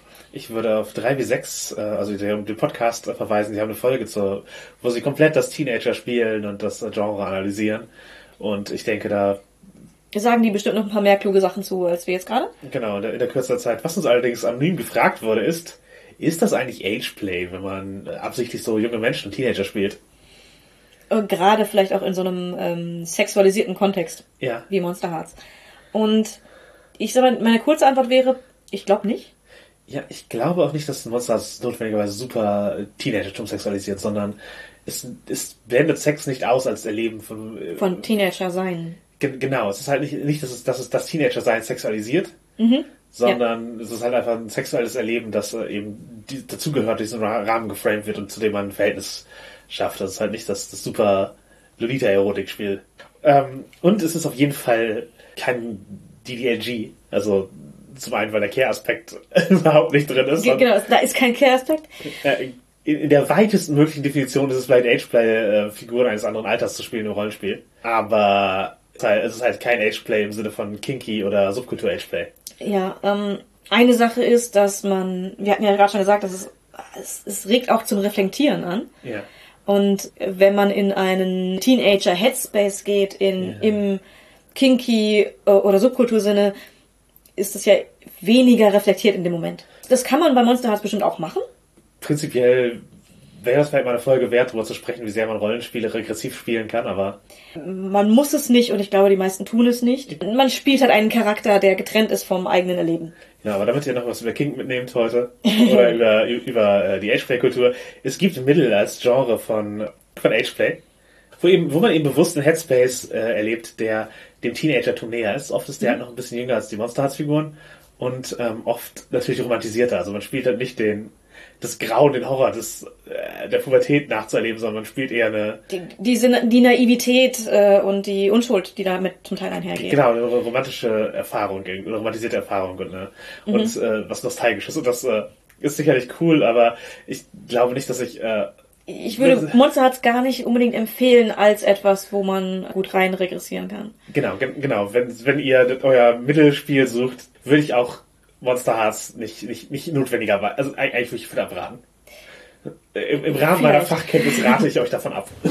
Ähm, äh, also ich, ich will jetzt nicht sagen, also man, man darf nicht, nicht sich nicht reinlehnen in dieses Pubertät-Dingen. Nein, nein, nein, So. das- Das gar nicht, aber äh, Das, ich, das Spiel bildet nicht, das, das Spiel bildet nicht die, die, die, diese Art von Ageplay ab. Es ist halt Genau. ein, ist Rollenspiel über, auch über Schreck, Teenager, die schrecklich sind. ja. Also es, das, das Genre sind äh, halt Das sind Ja. monströse Teenager. Es sind nicht nur Teenager, die auch Monster sind. Es sind auch Die monströse Arten von Teenager. Ja, und ge- genau, halt auch die, neg wie gesagt, die negative Erfahrungen werden da rausgeholt und ähm, es, es gibt halt, also es ist halt nicht so ein Highschool-Nostalgie-Ding, es ist halt mehr so ein, ja, äh, Wie schrecklich Teile doch gewesen sind. genau, es gibt, also wenn, Aber wir können uns wehren, weil wir sind Monster. genau, äh, wir können, ja, wir haben Agency. Riverdale ist halt zum Beispiel eine Serie, die mir in den Kopf kommt. Oder die Sabrina-Serie, die neue. Halt diese, diese Archie-Comic-Verfilmungen, die halt super überhöht, Drama, Drama, Drama und äh, scheußliche Leute, aber auf eine unterhaltsame Art scheußlich. Das, das, das sind halt äh, äh, Da, welche, da, da sehen wir uns äh, bei Monster Hearts. äh, ja, genau, oder es gibt noch Hazards das Musical. Oder Hazards der Film, also all- allgemein dieses. Musical übrigens auch eine gute Art, was zu überhöhen. Das, also die Leute, das sind ja auch wirklich monströse Figuren, aber das Ja. Musical schafft halt da eben ein anderer Level von Distanz und Metapher, die eben ja durch die Monster hier auch geschaffen wird. Und äh, ja, auch halt Mean Girls mit einfach der Analyse von von sozialen Dynamiken, die dahinter liegt. Das ist also die Art von Teenager-Film. Das ist nicht der, nicht der nostalgisch, wie gut war das noch alles, sondern der. Wir sind, befinden uns nicht bei Grease. Ja, ja, genau, genau. du hast recht. Nicht Grease, Heathers. Es ist, glaube ich, ein Musicalfilm, der Ja, ja, ich, ich, ich bin, bin einverstanden mit diesem Vergleich. Wobei Hazard halt kein Film sondern leider nur noch unverfilmt als Musical, sondern Ja, ja also es gibt, 80er es gibt Film, ja. Film und es gibt Musical. Ähm, genau. Ähm, Sollte ein Musicalfilm geben. Bin ich für. Mhm. Hier habt ihr es zuerst gehört. aber wir haben nicht nur anonyme Fragen für diese Sendung, sondern Auch einige, die mit Namen unterschrieben wurden. genau, wir, wir haben auf jeden Fall, das ist eine Sendung, die mit die meiste Interaktion von, was einfach direkte Fragen, Themenwünsche sind, äh, ist. Deswegen gehen wir davon aus, dass ihr Monster Hearts gut findet und äh, interessiert seid. Ja, und deswegen haben wir ein Segment eingeführt für diesen Podcast, das wir bisher nicht hatten. Und zwar ein kleines Q&A. Genau, wir entschuldigen, wenn wir Fragen rauslassen. Es liegt einfach daran, wenn Sie halt sich an unsere leider ausfallende Gästin äh, Grüße und äh, gute Genesung an dieser Stelle gerichtet hätten oder wir sie nicht beantworten können, dann stellen wir die Frage einfach nicht vor, um euch dazu sagen, dass wir keine Antwort haben, sondern äh, übergehen sie. Aber das heißt nicht, dass wir sie nicht gelesen oder geschätzt hätten, sondern dass sie einfach an anderer Stelle äh, eventuell halt unterkommen oder dass ihr sie an System Matters stellen solltet, die müssen dann ihren eigenen Podcast machen. Genau. Also die erste Frage äh, ist nach eigener Aussage nicht originell. Äh, von, von Amalia übrigens, die auch immer cool ihre Literatur im Fantastikbereich teilt auf äh, Twitter und Facebook. Also kann man euch mal folgen. Ähm, da ich das Spiel nicht kenne, beziehungsweise nur von Hören sagen, würde mich interessieren, ob das auch für Pen and Paper Newbies geeignet ist, beziehungsweise wie schwierig oder leicht das Regelwerk zu handhaben ist. Und äh, wir hatten ja schon angefangen darüber zu reden, dass wir es sehr griffig und leicht und, und äh, intuitiv finden. Es ist nicht mechanisch komplex und vermittelt die Mechaniken, die es hat, sehr, sehr gut. Ich würde sagen, es ist auf jeden Fall für Neulinge und äh, Rollenspiel-Unerfahrene gut geeignet. Genau. Es gibt dann halt auch weniger Erwartungshaltung, die dich aufhalten. Also als Neuling ist die Dynamik für dich halt einfach eine, ich eine neue Dynamik und nicht ein, oh, das unterscheidet sich auch von D und D. Man kann die Unterschiede gar nicht sehen, wenn man sie nicht, wenn man genau. das andere nicht kennt.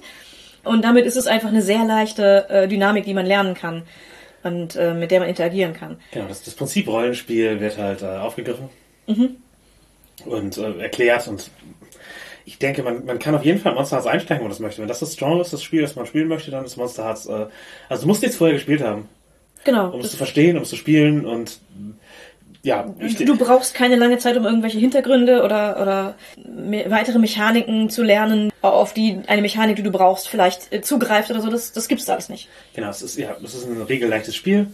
Es ist äh, eine doch letztlich griffige Dynamik. Ähm, und es ist ein Spiel, das ja, sich selbst erklärt in seinem eigenen, Roll in seinem eigenen äh, Regelwerk. Es ist keins, das in Einsteigerbox oder Tutorial hat. Das fehlt. Es gibt nicht ein fertiges Abenteuer oder so, dass du, das du spielen kannst. Es gibt halt nur Setting-Anreize. Das heißt, äh, es ist halt eine kreative Leistung notwendig. Also die Spielleitung muss improvisieren können. Genau, es, ja, es, es, es gibt nicht alle Service-Dinge, die einem ein traditionelles Spiel bietet. Aber rein vom Regelwerk, der Verständnis, vom, wenn die Motivation da ist, wenn man vielleicht ein Let's Play gesehen hat, dann kann man auch mit einer kompletten äh, Neulingsrunde anfangen. Und wenn du als Spielleitung, also mit Erfahrung rangehst, das Neuling vermittelst, dann lass dich darauf ein, dass es für dich auch ein neues Spiel ist, wenn du vorher noch kein PBTA gespielt hast. Aber generell ich sehe ich gar keinen Grund, Monster Hearts irgendwie zurückzuhalten oder von Neulingen zu verstecken, sondern das ist ein, ist ein gutes Spiel für, für diese Art von Spiel zum Einsteigen. Und das Regelwerk, wir sagen, es braucht das Regelwerk. Im Deutschen sind das irgendwie 215 Seiten. Ja. Vielleicht 220 im Titelei. Also es ist halt ein... Es ist ein dünnes Buch im Verhältnis zu anderen Regelwerken. Äh, Genau, und Englisch ähnlich. Ja. Und du, du brauchst du das. Es gibt halt im Englischen noch Settings darüber hinaus. Vielleicht auch bald im Deutschen, das wissen wir nicht. Aber es wären dann Ideen, wo man ein bisschen was drauf zugreifen kann. Aber man kann auch einfach irgendeinen Teenager-Film vorher gucken, dann hat man auch Ideen. Genau, wenn man weiß, wie ein Move funktioniert, dann ist man schon mal sehr weit dabei. Ja, Ja. und das, das lernt, kann man sehr schnell lernen. Genau, äh, äh, Empfehlung für, für, für Anfänger. Ja. Eine weitere Frage, die wir bekommen haben, ist von Core Game oder Koregamon? Ich habe keine Ahnung. Dann lassen wir es aber so drin, wie ich es gesagt habe. Von, von Core Game oder Korigame, wir wissen es nicht. Was sind eure liebsten Skins? Findet ihr, dass sich Monster Hearts für One-Shots eignet? Und was ist euer Lieblingsmoment während eines Monster Hearts Spiels? Das sind natürlich sehr ausschweifende Fragen. Genau, fangen wir mit den Skins an.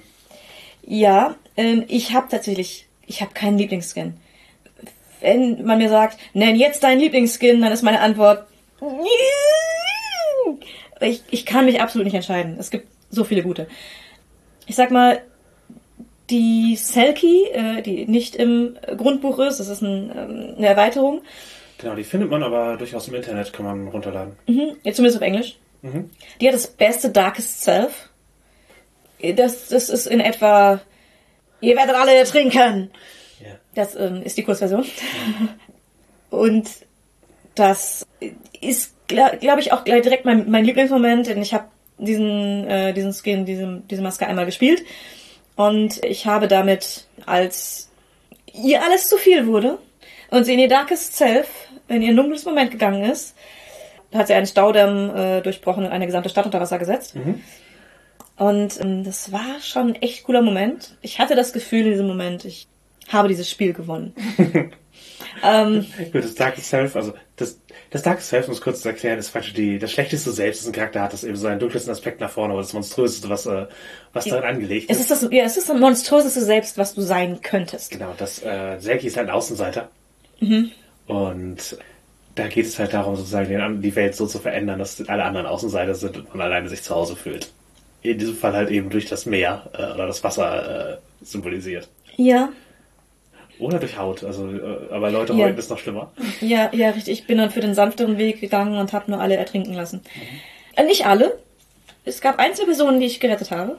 Ja, das war das Ende unserer, der, der Spielrunde. Ähm, Es war für alle ein befriedigen- befriedigendes Ende.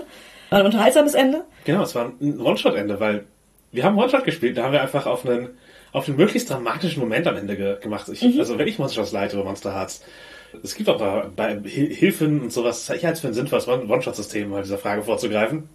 Und gleichzeitig äh, für One-Shots drehe ich gerne einfach auf 11. Also äh, ja, dann lass am Ende ein großes Ritual passieren. Lass die ganze Stadt überfluten. Du wirst das Setting eh nicht mehr. Das hast du jetzt in dieser Konstellation einmal erschaffen. Und dann kannst du machen, was du willst.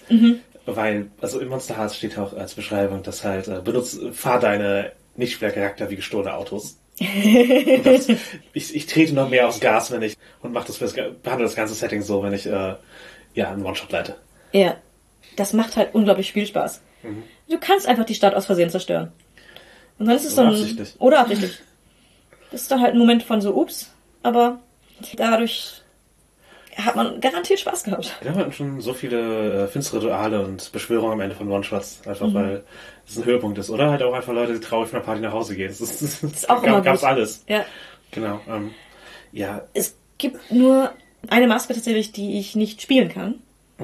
Einen am wenigsten liebsten Skin. Und ähm, das ist die Sterbliche. Da ich auf exakt die Weise, wie ihre große Interaktion ist, nämlich immer jemanden zu haben, in den diese Person verliebt ist und alles, was sie tut, darauf abzuzielen, dort die Liebe zu gewinnen. Das ist genau die Art, äh, in der ich aromantisch bin. Und ich kann es absolut nicht nachvollziehen, wie diese, was für, auf was für Gefühle dort angespielt wird. und ich finde es auch nicht interessant genug, das zu probieren, sozusagen, für den. Ich, ich glaube, das, es, es würde sich für mich nicht richtig anfühlen, das zu probieren, weil ich es nicht angemessen wiedergeben kann. Und es es wird mir, glaube ich, auch nichts geben, weil ich halt die Gefühle dadurch ja auch nicht spüren kann. Ja, ja, okay. Also ich kann mich ja in die Gefühle auch nicht reinfühlen, weil ich keinerlei Verständnis davon habe. Mhm. Und dann wäre es ein sehr hollow ja. Spiel äh, davon und das ist, finde ich, fände ich, glaube ich, für mich nicht interessant. Ich hätte aber auch das Gefühl, dass ich diesen Aspekt des Teenagertums einfach nicht korrekt wiedergeben könnte. ja. Also ein interessanter Ansatz von Hollow zu versuchen zu. Zu tun, als wäre man die Sterbliche. Genau. Das könnte ich spielen. Super. Ja. ja. Hollow schätze ich sehr, sehr hoch. Also ich war in meinem Teenagertum wahrscheinlich im ehesten Hollow. Mhm. Würde ich sagen. Ich habe einige Sachen habe ich erfolgreich vorgetäuscht, aber wahrscheinlich am ehesten, ehesten Hollow. Es wird ja auch nicht behauptet, dass, dass ähm, äh, die Mimikry Sachen nicht erfolgreich vortragen kann. Nein, Hollow können sehr, sehr erfolgreich da, darin sein, äh, am Ende dein Leben zu übernehmen, aber ja, du zu sein. Ja. Nee, ähm, ich, äh, äh, jetzt würde ich halt The Queen sagen. Also, Mhm. ist, äh, das ist, das, das ist ein Playbook, wo, wo ich immer Spaß mit habe. Oh ja, das. Na gut, es bringt auch seine eigene NSC mit, das ist für die Spielleitung natürlich ein bisschen äh, eine Herausforderung, aber äh, generell spiele ich. Kann man auch immer wunderbar an die Spiele geben, oder nicht? Kann man auch, aber ich gebe. Mein persönlicher Ansatz ist die Queen immer mit NST äh, zu spielen, Mhm. um, um halt das, äh, die anderen nicht in so. Ich, ich möchte nicht The Chosen spielen.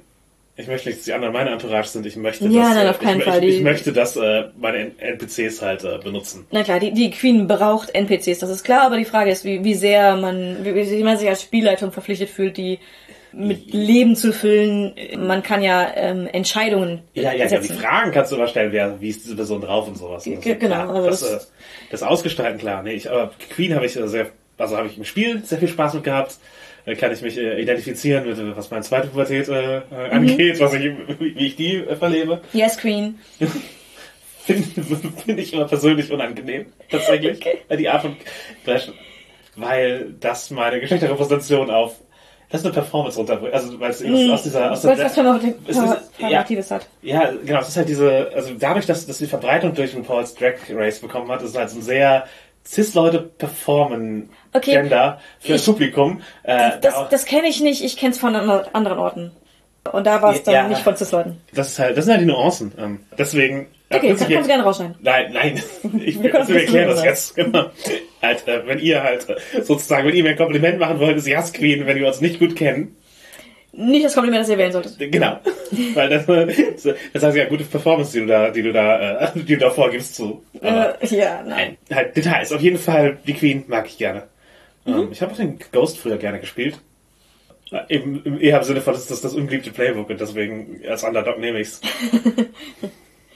Niemand weiß, wie man es machen soll. Ich zeig euch, wie man es macht. Ja, aber es, ist- es, ist- es, es fällt uns super schwer, welche zu wählen, weil alle gut sind. Ja. Es gibt, also zumindest in den von Original-Playbooks gibt es kein schlechtes. Der Chosen war auch nicht schlecht. Da hat die Design Sachen gemacht, die dem Spiel nicht ideal beigetragen haben. Aber Oder gut, die war das Spielgefühl verändert haben, Ja. aber es war trotzdem ein cooles Spiel. Genau, es war gut, es war gut designt, genau. Alles, alle, ich mag alle Skins, ich mag alle Skins in beiden Varianten und. Ja, wir haben Lieblingsmomente, nachdem gefragt wurde. One-Shots haben wir schon beantwortet. Ja, Ich, ich geht. habe beide schon beantwortet. Einige. Ich hatte, also, auch wieder super viel. Ich könnte zu jedem Skin Lieblingsmoment nennen. Ja, Vito. Weil, beim Ghost war es, einmal ein Röntgenbild zu Fotobomben. Ich glaube, als beim Vampir äh, war es bei mir, dass ich aus Versehen einen Kult äh, gegründet habe, der mich, der, der, der meinen Charakter verehrt hat. Und damit zu interagieren, das, das war sehr schön. Mit der Queen hatte ich mal, ich hatte mal eine nicht-binäre Queen gespielt. Die, ja, ähm, die, die ganze Gang waren alle so vage irgendwo äh, zwischen Butch und Hardfarm so angesiedelt, hatten alle kurze Haare und waren halt eben all, alle not- nicht notwendig so Geschlecht zuzuordnen, aber irgendwie Hardcore. Und sind dann, also ich hatte halt da sehr viel aus, aus verschiedenen Ästhetiken zusammengeschmissen.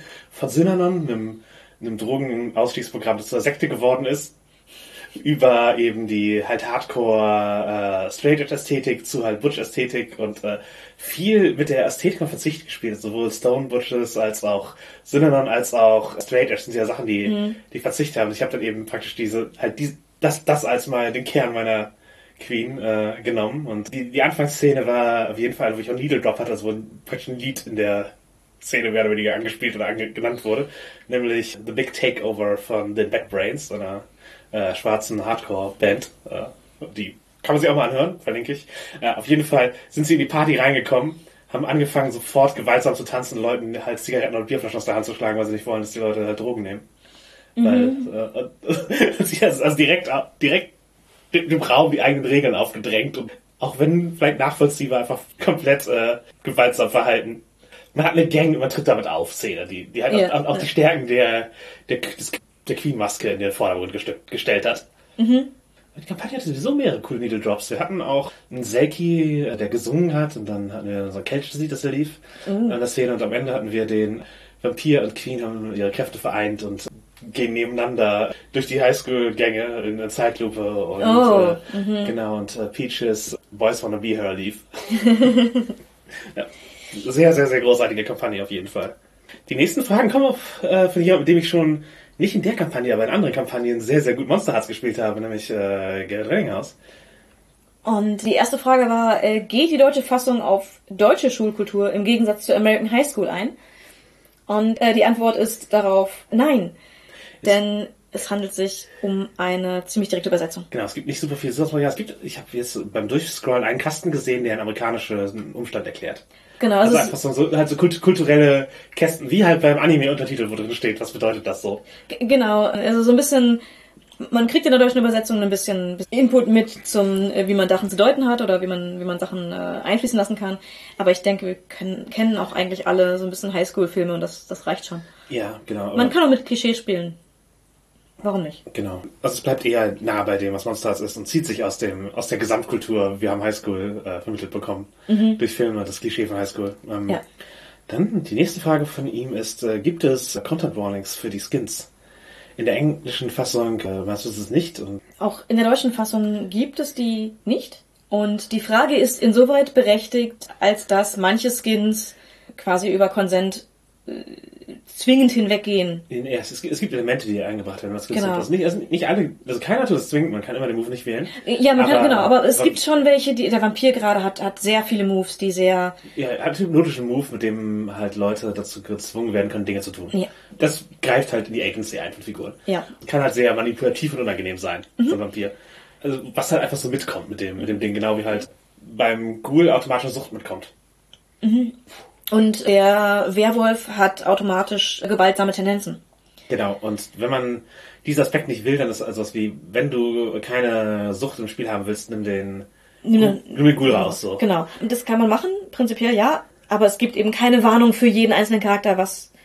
Was, was, was, was der tut, genau. Es wäre, wäre eine, eine sinnvolle Erweiterung. Wäre eventuell sogar auch was, was eine, als Fanwerk nicht mal verkehrt ist, äh, zusammenzustellen und äh, als einfach Dokument, das man das man dazugeben kann. Ja, genau. Zu, zu Layout noch so ist sicherlich ein, ein, ein würdiges Unterfangen, würde ich sagen. Ja. Aber es gibt eben auch ein ganzes Kapitel über Safety im Spiel. Genau, wir haben es schon erwähnt. Also ich würde Monster Hearts mit Inhaltswarnung spielen, bevor dieser Bevor, bevor, man aussucht. Bevor man die Skins aussucht. Eventuell sogar, wenn man länger spielt und den Raum hat, äh, über Lines und Vales sprechen. Mhm. Nachdem man dann die Skins anpassen kann. Aber ich, ich sehe natürlich, wo es hilfreich sein kann, zu sagen, wenn das eure Lines sind, dann, dann äh, müssen diese Skins, müssen diese Masken raus. Genau, genau. Denn, denn die Sache ist, bevor man sich die überhaupt ansieht, muss man die einmal, bekommt man die Inhaltswarnung und muss man sie bekommen. Und äh, wenn man dann schon, eigentlich, eigentlich sollte man, bevor man die ähm, Masken überhaupt zu, zu Gesicht bekommt, als unbedarfter Spielender, müsste man da schon genug Inhaltswarnung bekommen haben, um sagen zu können, ich habe da eine Line. Ja, oder ist es generell nicht mein Spiel? Oder ansonsten, es fällt wahrscheinlich auf, wenn man, die, wenn man halt sich die, die Moves anguckt bei den. Ja. Aber ja, ich, ich, ich sag, es fällt nicht auf, wenn man den Vampir nur am Text vorliest, sondern es fällt mehr auf, wenn man die Moves ansieht. Wenn, wenn man sich nicht die Moves bei allen durchliest, einfach aus, aus, aus Interesse der Zeit, dann kann kannst du an den Tisch fallen, da ja, wie gesagt, ich, ich, ich sehe es für sinnvoll, aber der Aufbau der Masken ist genau wie der des Skins im Englischen. Das heißt, es ist einfach eine Übersetzung und da sind keine neuen Teile hinzugekommen in diesem Sinne. Aber wir erkennen, warum die, woher die Frage kommt und ein guter Punkt von Gerrit, den man eventuell halt aus der Community beheben kann. Oder, genau. oder erweitern, also beheben. Ge ist, ist, ist, ist, ja nicht notwendigerweise ein Fehler, es wäre ein Werkzeug, das für manche Gruppen hilfreich ist, gerade im Rollshot-Kontext. Genau, ansonsten äh, prinzipiell, gerade wenn man mit mehr als ähm, ein paar Stunden da dran geht, ähm, sollte man sich ja sowieso die Zeit nehmen, vorher über sowas zu sprechen. Und dann sollte es auf jeden Fall zur Sprache kommen. Und man hat die Gelegenheit, auch die äh, Masken alle durchzulesen und zu genau. sehen, okay, das ist mir, das wäre mir nicht lieb, wenn du diese... Wenn das vorkommt. Oder wenn du diesen Charakter nimmst, dann nimm bitte nicht diesen Move, so. Mm, genau. Oder wenn du den, beim Ghoul auch, das ist ja auch wieder eine, eine Frage, so, bitte halte den die Sucht auf der Metaphernebene so. Nimm nicht Drogen oder Pillen als Sucht, sondern nimm halt Fleisch, dass du Fleisch essen willst. Oder dass du Thrills brauchst. Das ist halt nicht, halt, unter, das sind halt einfach unterschiedliche Arten von. Von, von Sucht, die man äh, reingeben kann. Genau, das ist die Frage, ist halt, halt die Nähe. Also wie, wie sehr ist, ist halt das Symbol? Nimmt, nimmt man halt die Sucht als was, was über das Monströse, das ist ein Ghoul, der ist Fleisch, verwendet wird, oder nimmt man, das ist tatsächlich die Sucht und wir nehmen das Play des Ghouls, was abzubilden. Ja. Und er überlebt halt Dinge, die andere nicht überleben, im Sinne von, das ist halt der, noch nie eine Überdosis, weil nach jeder Überdosis wieder aufgestanden. Äh, Genau. Und ähm, Da, da kann man eben auch Nuancen ziehen und da kann man auch, wenn man sagt, ähm, hier ist hier ist eine Grenze für mich, das, das kann ich nicht, möchte ich im Spiel nicht haben, einfach sagen, dann nimmt bestimmte Moves nicht oder man bestimmt, nimmt bestimmte Masken nicht und nimmt die einfach raus. Ersetzt sie eventuell durch andere. Genau, und ja, noch eine weitere Frage von auch Gerrit Reininghaus wieder, die äh, direkt das äh, aufgreifen, wir direkt noch aufgreifen können, würde ich sagen, ist ein, ich, das ist mir eine Anmerkung. Ich würde ja gerne mal Monster Hearts spielen, so dass alles übernatürlich die Metapher bleibt, die es eigentlich ist. Also Urban ohne Fantasy. Persönlich finde ich die Fantasy-Sachen weniger spannend als die metaphorischen Aspekte. Kann das klappen? Und hm, wir haben uns dazu Gedanken gemacht. Und wir versuchen die mal kurz zusammenzufassen, weil das ist natürlich ein interessanter Gedanke. Aber wir haben da eine ganz spezielle Befürchtung. Man kann natürlich den ganzen Fantasy-Aspekt, den ganzen magischen Kram rausnehmen. Dann hat man aber auch die Symbolebene nicht mehr, die das erfüllt. Und man spielt keine Teenager, die auch Monster sind, sondern man spielt monströse, toxische Teenager. Punkt. Die verhalten sich dann monströs toxisch zueinander, ohne die Begründung zu haben, dass sie Monster sind, ohne aus irgend Es, es wird halt, ja, man kann es überhöhen, aber wie gesagt, halt Heathers World durch Musicaltum und äh, also ich glaube, der zumindest ein magischer Realismus ist notwendig, damit alle Skins funktionieren. Ja, also viele, viele Skins müsste man umschreiben, weil einige Moves doch se- sehr klar magisch sind. Ja, also gar nicht so viele sind notwendigerweise, aber ich sage ja Geist, Vampir und Hexe, Da da, da hapert es so. Ja. Also es, es, es kommt zum Rumpeln bei- bei manchen Sachen. Und, Und man muss halt auch sagen, den, den Werwolf, ohne den Werwolf zu spielen, sondern nur als, dann hast du halt jemanden, der, Zu äh, Gewaltausbrüchen neigt. der Gewalt, zu Gewaltausbrüchen neigt. Einfach so. Ja, das kann man spielen, aber ich hätte die Befürchtung, dass die Metapher einfach komplett verloren geht. Also, dass die Metapher nur funktioniert, weil das Übernatürliche da ist. Weil du eben Queerness und Anderssein durch das Übernatürliche simulierst und darstellst. Und eben äh, vor allen Dingen die, wie es, wie es als monströs gesehen wird, hast Ja. du dann du. Und sonst hast du halt einfach, die zufällig auch queer sind. Ge genau, du hast dann, oh ja, das ist ein, der wird anders, als anders gesehen oder als komisch angesehen, weil es ein Gewalttäter ist. Wir ver- versuchen fernständig zu bleiben, weil es ein Gewalttäter ist. Und, oh, der ist auch noch queer. Ich weiß nicht, ob das das Bild ist, was man spielen möchte. Ja, was, was sagt man über queere Menschen aus, wenn sie alle halt sozusagen auf, äh, ja gut, bei Monster Hearts, man spielt oft eben, eben unangenehme Figuren. Oder Figuren, die halt in der Story cool sind, aber die, die, man, die man im Leben nie begegnen wollen wür- würde. Und es gibt ja, es gibt halt sowohl eine Begründung für Riverdale als auch für Sabrina, um halt wieder in diesen Archie Comics Serien zu bleiben. Ja. Und beides funktioniert auch auf seine Art und beides ist griffig und beides stellt halt, äh, ja, überhöhte Figuren dar. Aber ich glaube, es ist halt, äh, es ist halt schwieriger, Monster Hearts eben, wenn man das Queer-Thema zentriert. Aber den Fantasy-Aspekt rausstreicht, Ja, eben, ich glaube, das Symbol ist halt durchaus hilfreich, in vielen, in, um, um viele Themen auch ansprechen zu können, die unangenehm sind. Eben dieses äh, Manipulative. Wenn das ein Vampir ist und da Vampirkräfte hinterstehen, natürlich sind die genauso manipulativ und das ist genauso toxisch. Aber es, es gibt dir eine Möglichkeit, es auch, ich sag mal, zu besprechen, ohne ja, das ist halt nur so ein manipulativer Typ. Genau. Nein, das ist halt ein Vampir, das sind seine magischen Kräfte. Das ist halt was anderes. Ja, genau. Oh, oh. Also ich, ich denke, man, man würde eben auch schnell bei, bei Figuren landen, die oder die, die queer sind und in den Rollen stecken, in denen sie von der Gesellschaft gesehen werden, weil sie queer sind. Ohne dass Ja. es eine Metapher ist. Ja, genau, oh- ohne dass es ihnen irgendwie einen, einen übernatürlichen Aspekt gibt oder irgendeinen, ja, halt auch einen Bonus, einen Zugang zu irgendeiner, bis zu einem gewissen Grad magischen oder mystischen Welt. Keine, es gibt keinen tieferen Einblick in die Wahrheit über die Welt, weil die Wahrheit, dass es eben übernatürliche Wesen, Monster gibt, ist halt keine, die notwendigerweise Monster hat, äh, der, der gesamten Welt bekannt ist. Es ist halt kein Urban Fantasy Ding im Sinne von, äh, also, äh, wie man das meistens spielt. Es wird halt, wird keine Aussage getroffen, aber in den meisten Fällen nehmen wir einfach davon an, dass die große Gesellschaft nichts von Monstern weiß oder es bestenfalls ahnt und sie fürchtet. Und, und die eben im Verborgenen unterwegs sind, weil Closet und sowas. Und die Monster untereinander eben auch dadurch eine Verbindung haben. Nicht nur, dass sie eben, dass sie Queerness teilen, sondern dieses, dieser Aspekt von queere Community, egal wie du queer bist, Leute, die, andere Leute, die queer sind, verstehen dich bis zu einem gewissen Grad auch. Ja. Und ähm, dieser Sie geht- verstehen zumindest, wie du dich anders fühlst.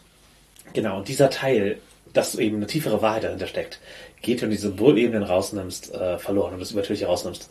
Und natürlich kann man das alles wieder herstellen, indem man darum, drum herum hackt, aber einfach Rules is written, das Ding spielen und einfach sagen, ja, die sind halt, der- Vampir ist, ist nicht mal symbolisch, Vampir ist einfach ein, das ist der manipulative, das ist dieser manipulative Mensch, der, der sozusagen von der Energie anderer Leute lebt und die ausnutzt. Die, der, der Werwolf ist einfach jemand, der zu Gewaltausbrüchen neigt. Der Ghoul ist einfach äh, ein Drogenabhängiger. Genau, der Mortal möchte, möchte ausgenutzt werden und äh, Und, und ist dadurch Und- manipulativ auf ihre Weise. genau, es sind halt, ja, also Mortal verändert sich nicht mal, aber es ist eben auch was anderes als äh, dadurch, wenn, wenn alle. Also ich glaube, es verliert mehr, als es gewinnt dadurch, aber es ist ein Experiment, das man natürlich probieren kann. Also manch, manchmal ist die Symbolebene auch, ermöglicht einen, über Sachen zu sprechen, ohne direkt zu retraumatisieren, bis zu einem gewissen Grad auch. Also ja, es gibt halt unterschiedliche Arten von Konsentverletzungen und Bullying, äh, die man nicht direkt konfrontieren möchte, sondern eben durch die Metapher. Und das ist auch ein Wert von Monster Hearts, dass du eben, äh, ja, wenn du halt von einer, von einem Rudel Werwölfe verstoßen wirst, ist das was anderes, als wenn das äh, irgendwie eine Familie tut. Weil du dich geoutet hast. Genau. Und der Vampir ist halt eine, eine alte Metapher für, für sexuelle Übergriffigkeit. Und Blut trinken ist durchaus was anderes als sexuelle Gewalt onscreen zu beschreiben, auch Ja. wenn es symbolisch Dafür steht. dafür stehen kann. Genau. Das sind, das sind halt Techniken, die du hast und die du nutzen kannst, die du verlor, dir verloren gehen, wenn du die Metapher rausnimmst. Ja. Und ja, natürlich, äh, wenn man jetzt bei Teenager-Serien bleibt, eine super problematische für mich ist 13 Reasons Why.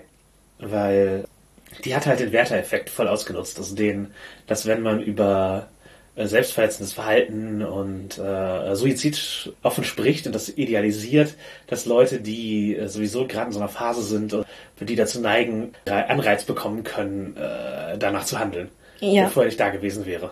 Genau. Oder der vorher äh, schwächer gewesen wäre. Ja, ja. dass, so dass sie es vielleicht nicht getan hätten. Genau, du schaffst halt praktisch ein Medium, das äh, in, wenn Leute in der falschen Lebensphase äh, konsumieren, gefährlich werden kann. Ja. Und warum heißt es Werther-Effekt? Literarische Bildung 101. Das Goethe-Buch Die Leiden des jungen Werther hatte denselben Effekt und hat zu einer Selbstmordwelle äh, geführt, weil es, es wird übrigens in der Schule gelesen. Ähm, es hat den Effekt heutzutage, glaube ich, nicht mehr. Es war damals äh, in seiner Zeit eingebettet, hat es soziale Probleme dargestellt, die, die es gab, und hat diese romantisiert und den selbstverletzendes Verhalten und Suizid ebenfalls. Und hatte zur Folge, dass sich, ja, viele Leute, die sich in einer ähnlichen Situation befunden haben, animiert gefühlt haben, sich zum Teil auf dieselbe Weise äh, zu töten wie der Protagonist. Ja. Und hat eine Suizidwelle ausgelöst. Äh, Seitdem heißt das äh, der Werther, oder es wurde danach benannt der Werther-Effekt und funktioniert weiterhin. Und da die Rückfrage, möchte man sowas spielen? Ohne jetzt vorzuwerfen, dass das Rollenspielrunde notwendigerweise das tun und das, ist au- Nein, das es automatisch ist wäre, einfach- aber eben äh, einfach bedenken, welche, welche auf einer Symbolebene auch besser abgebildet sind oder, oder wo, wo eine Symbolebene der Sicherheit dient. Und wo eine Symbolebene einfach eine Sinnhaftigkeit hat, dass man gleichzeitig Dinge besprechen kann, ohne Traumatisierung oder Retraumatisierung auszulösen oder Unsicherheiten äh, zutage zu holen. Ja, oder ein Nachgespräch über die Runde halt äh, kann, kann, ist halt noch ein anderer Rahmen als die Story selber. Mhm. Ja. Genau. Ähm, viele Fragen von Gerrit. Wir haben auch einige nicht beantwortet, die halt einfach eher an System Matters hätten äh, ge gerichtet werden sollen. Vielleicht finden wir es nochmal die Gelegenheit. Ansonsten, ja, wie gesagt, die haben auch einen eigenen Podcast. ähm, und Cypher hat auch viele Fragen gestellt, da wollen wir auch ein paar von aufgreifen. Wie ist in eurer Runde so das Verhältnis vom SL-erdachten Plot versus äh, von den SCs entwickeltes Chaos? Und als Beispiel wird gegeben von äh, Cypher, unser Höhepunkt war die Runde, wo sich die Einmischung des SL auf äh, Schülerin möchte Leitung der Schülerzeitung abgeben und sucht neue beschränkte. Äh, vier plus Stunden Spiel. Äh, ja, so manchmal reicht ein Anstoß und dann, Dann geht alles von alleine. ja, die Moves snowballen auch ganz gut. Also das ist praktisch Lawineneffekt, weil ein Move führt zum nächsten, führt zum nächsten, führt zum nächsten. Das Ja, ist da ja. gut drin. Absolut. Ähm, meine Antwort darauf ist äh, ja und ja. Also oft ist es wirklich kollaborativ äh, im Sinne von, dass man es gemeinsam macht. Also das ist das wirklich auch Lawineneffekt, aber auch hin und her gespielt wird zwischen. Genau, ich, ich sehe die Spielleitung doch einfach nur mitten in der Rolle. Das mit, äh, also ja, also so einen Anschluss zu geben ist ein wichtiger Punkt. Und den Schneeball am Rollen zu halten. Ja, und Figuren halt auch einzuführen, zu leiten. Und, äh, ja, ich sage kollaborativ zwischen, zwischen allen Beteiligten. Hm. Ich habe selten einen festen Plot. Ich habe oft eine Setting-Idee oder irgendwie ein Problem, das man reinbringen kann, wenn, wenn was passiert, aber ich gehe nicht mit einer Flowchart oder was auch immer ran. Ja, ja. Also Ende- tatsächlich, es gibt ja vorgefertigte Settings. Ob es die ähm, im Deutschen geben wird, wissen wir noch gar nicht, aber im Englischen gibt es da einige. Aber wir sind nicht so die Zielgruppe tatsächlich, weil wir die uns mal angesehen haben und dann nie verwendet haben. Genau, wir haben einfach, ja, so ist es aufgebaut. Ach cool, ja, aber haben wir, also wir haben es nie wirklich gebraucht. So. Also wir, haben, wir spielen einfach an den, also wir, wir spielen, wir spielen einfach mit äh, unserem, ich sag mal, Popkulturwissen und Ideen, die wir halt einfach hatten. Ähm, und auch einfach im kollaborativen Weltenbau. Das heißt, äh, ja, wir, wir, wir- fertigen wenig vor. Es ist auch nicht rein, die Spielenden tun Dinge und die Spieler einfach verwalten, sondern es ist ein, ist ein kollaborativer Prozess. Ja. Noch eine Frage war, wie oft wechseln in euren Runden Beziehungskonstellationen? Und das ist, glaube ich, einfach sehr unterschiedlich. Ja, mal so, mal so. Ich hatte jetzt selten so das äh, Ride or Die, wir sind ein monogames Paar und äh, Ja, äh, weil das- das- durch. Genau, also eher fluide. Auch äh, Polykonstellationen waren schon möglich, waren, sind schon vorgekommen. Das ist halt einfach, was sich so ergibt. Das sieht man dann im Spiel. Ich glaube, Monogamie, wenn dann sehr seriell. Und weiter geht's mit den, äh, mit den Cypher-Fragen. Wie explizit werdet ihr, was Sexualität angeht? Und ich glaube, wir hatten da schon öfter mal im, im, Podcast auch drüber gesprochen, dass sehr oft, sobald es wirklich an die Sexualität geht, ziehen wir einen Veil. Und das mache ich bei Monster Hearts nicht anders. Manchmal geht man da ein bisschen mehr in Details, wenn es eben ähm, regeltechnisch relevant wird, also wenn es auf irgendwelche, auf irgendwelche Moves bezieht. Aber oft äh, wählt man das auch weg. Ja, ich, ich gehe halt eher in Schlaglichter, als so lange die Szene zu beschreiben und äh, ich, für mich ist diese Dynamik und das Erleben halt, was die Charakter, wie die Charakter sich aber viel wichtiger als irgendwie Blow by Blow von jetzt irgendwie, welche, welche Praktiken macht ihr jetzt konkret? Genau, und dafür muss man eben auch nicht äh, Details beschreiben, sondern so ein einfach ein, ein Gefühl wiedergeben, was im Prinzip so, was würde man im Gespräch hinterher darüber, darüber sagen, einer sehr vertrauten Person. Ja, So. oder? Manchmal ist aber auch das, ja, das ist in dem wichtig oder halt äh, so, also die Frage, wer ist Top, wer ist Bottom, kann man halt auch stellen, ohne jetzt zu beschreiben. Und ohne in die Deta- Detailbeschreibung Ja, zu gehen, genau, genau. genau, Das heißt nicht, dass das immer so gespielt wird. Also da mögen das andere ganz anders handhaben und in die Vollen äh, gehen, aber ich habe es noch nicht so erlebt. Genau. Die Sexmoves sind für mich auch nicht notwendigerweise, also mehr ein weiteres Drama, weitere Storypunkte als äh, jetzt eine Szene, die ich persönlich erotisch finden möchte. Ja, genau. Also ich- ich persönlich habe wenig Erotik am Rollenspieltisch. Dann äh, die letzte Frage von Cypher. Äh, wie oft werden bei euch Strings und Moves gezückt? Gerade das vergessen wir öfter, äh, was dann blöd ist, weil Teil des Systems ohne erworbene Strings nicht funktionieren. Und das ist korrekt. Ich glaube, da geht so ein bisschen die Rolle der Spielleitung rein. Ja. Mit, also kann, ich kann, jeder kann daran erinnern. Aber man sollte tatsächlich, das sollte man nicht vergessen. Ja, gut, ja, wenn bisschen Move greift, kann man immer mal darauf hinweisen, dass ja, wir greifen Move. Und äh, also bei uns ist der Flow immer bestehen geblieben, was Moves angeht. Und, Und- auch was die Strings angeht, also Genau. die Fäden, ähm, die, die zu erhalten, da muss man teilweise eben dran denken. Ja, äh, ist eher die einzusetzen. Also ich, ich habe mehr, Mhm. ich erinnere Leute mehr daran, du könntest auch Strings einsetzen. Oder äh, du kannst auch den jetzt, anstatt jetzt, äh, es gibt keinen Überreden-Move, aber du kannst Strings verwenden, um, um Abenteuerpunkte anzubieten, damit die Person das macht. Manipuliere Ja. sie doch dadurch. Das sind halt Sachen, die ich erinnere oft als SL, weil sie nicht so explizit auf dem Charakterbogen stehen. Mhm. Also stehen auch bei den Moves dabei. Gen- Genau, sie stehen bei den Moves dabei, dass du es äh, machen kannst und alles. Also, theoretisch ist es einem bewusst, aber im Spielflow sind das Sachen, die man gerne mal vergisst, das ist verständlich. Und da ist es dann nicht schlecht, wenn jemand, der so mit den Regeln gut vertraut ist, da öfter mal äh, dran erinnert und das ist äh, durchaus öfter mal die Spielleitung im Zweifel. Genau. Also bei uns ist es aber eher nicht, nicht dass die Strings ausgehen, sondern eher, dass sie, dass sie sich äh, stapeln. Ja, man, man sammelt sie und vergisst sie einzusetzen oder traut sich nicht, sie einzusetzen, was Blödsinn ist. Genau, einfach, Die, man kriegt ja wieder neue. genau, einfach reinhauen. Und Tipp dabei, druckt euch äh, die Basic Moves, also die, die, die Spielzüge, die für alle zur Verfügung stehen, in Anzahl der Spielenden plus Spielleitung aus und verteilt sie. Ja. Es ist einfach hilfreich, wenn alle einen Blick drauf haben. Genau. Oder wenn man online spielt, eben eine Seite einrichten. Da gibt's auch garantiert schon welche für. Ich weiß nicht, ob es im Deutschen bald schon welche gibt. Bestimmt. Äh, dass das einfach jeder vor Augen hat. Dass man da eine Webseite hat oder sich ein Dokument fertig macht. Dass man die Seiten äh, aus dem Regelbuch kopiert oder so. Dass man das einfach vor Augen hat, dann vergisst man sie auch weniger. Ja. Und dann weiß man auch, wenn man dran ist und äh, einem gesagt wird, mach doch mal den Spielzug, bla bla bla, dass man auch nicht, äh, nicht ins Schleudern gerät und weil wie ging der nochmal, was war nochmal meine Option, dass man es einfach vor sich liegen hat und auf einen Blick sehen kann. So viele sind es nicht. Genau, das ist auf jeden Fall ein wichtiger Praxistipp und wir, wir könnten noch ewig über Monsters reden. Also, Ja, ja. und äh, sagt uns, also, wir haben jetzt hier halt sehr viel Feedback bekommen und haben nicht alle Fragen gesagt, nicht äh, unterbringen können, einfach wegen, für manche nicht die Leute sind, die, Die, die es beantworten können.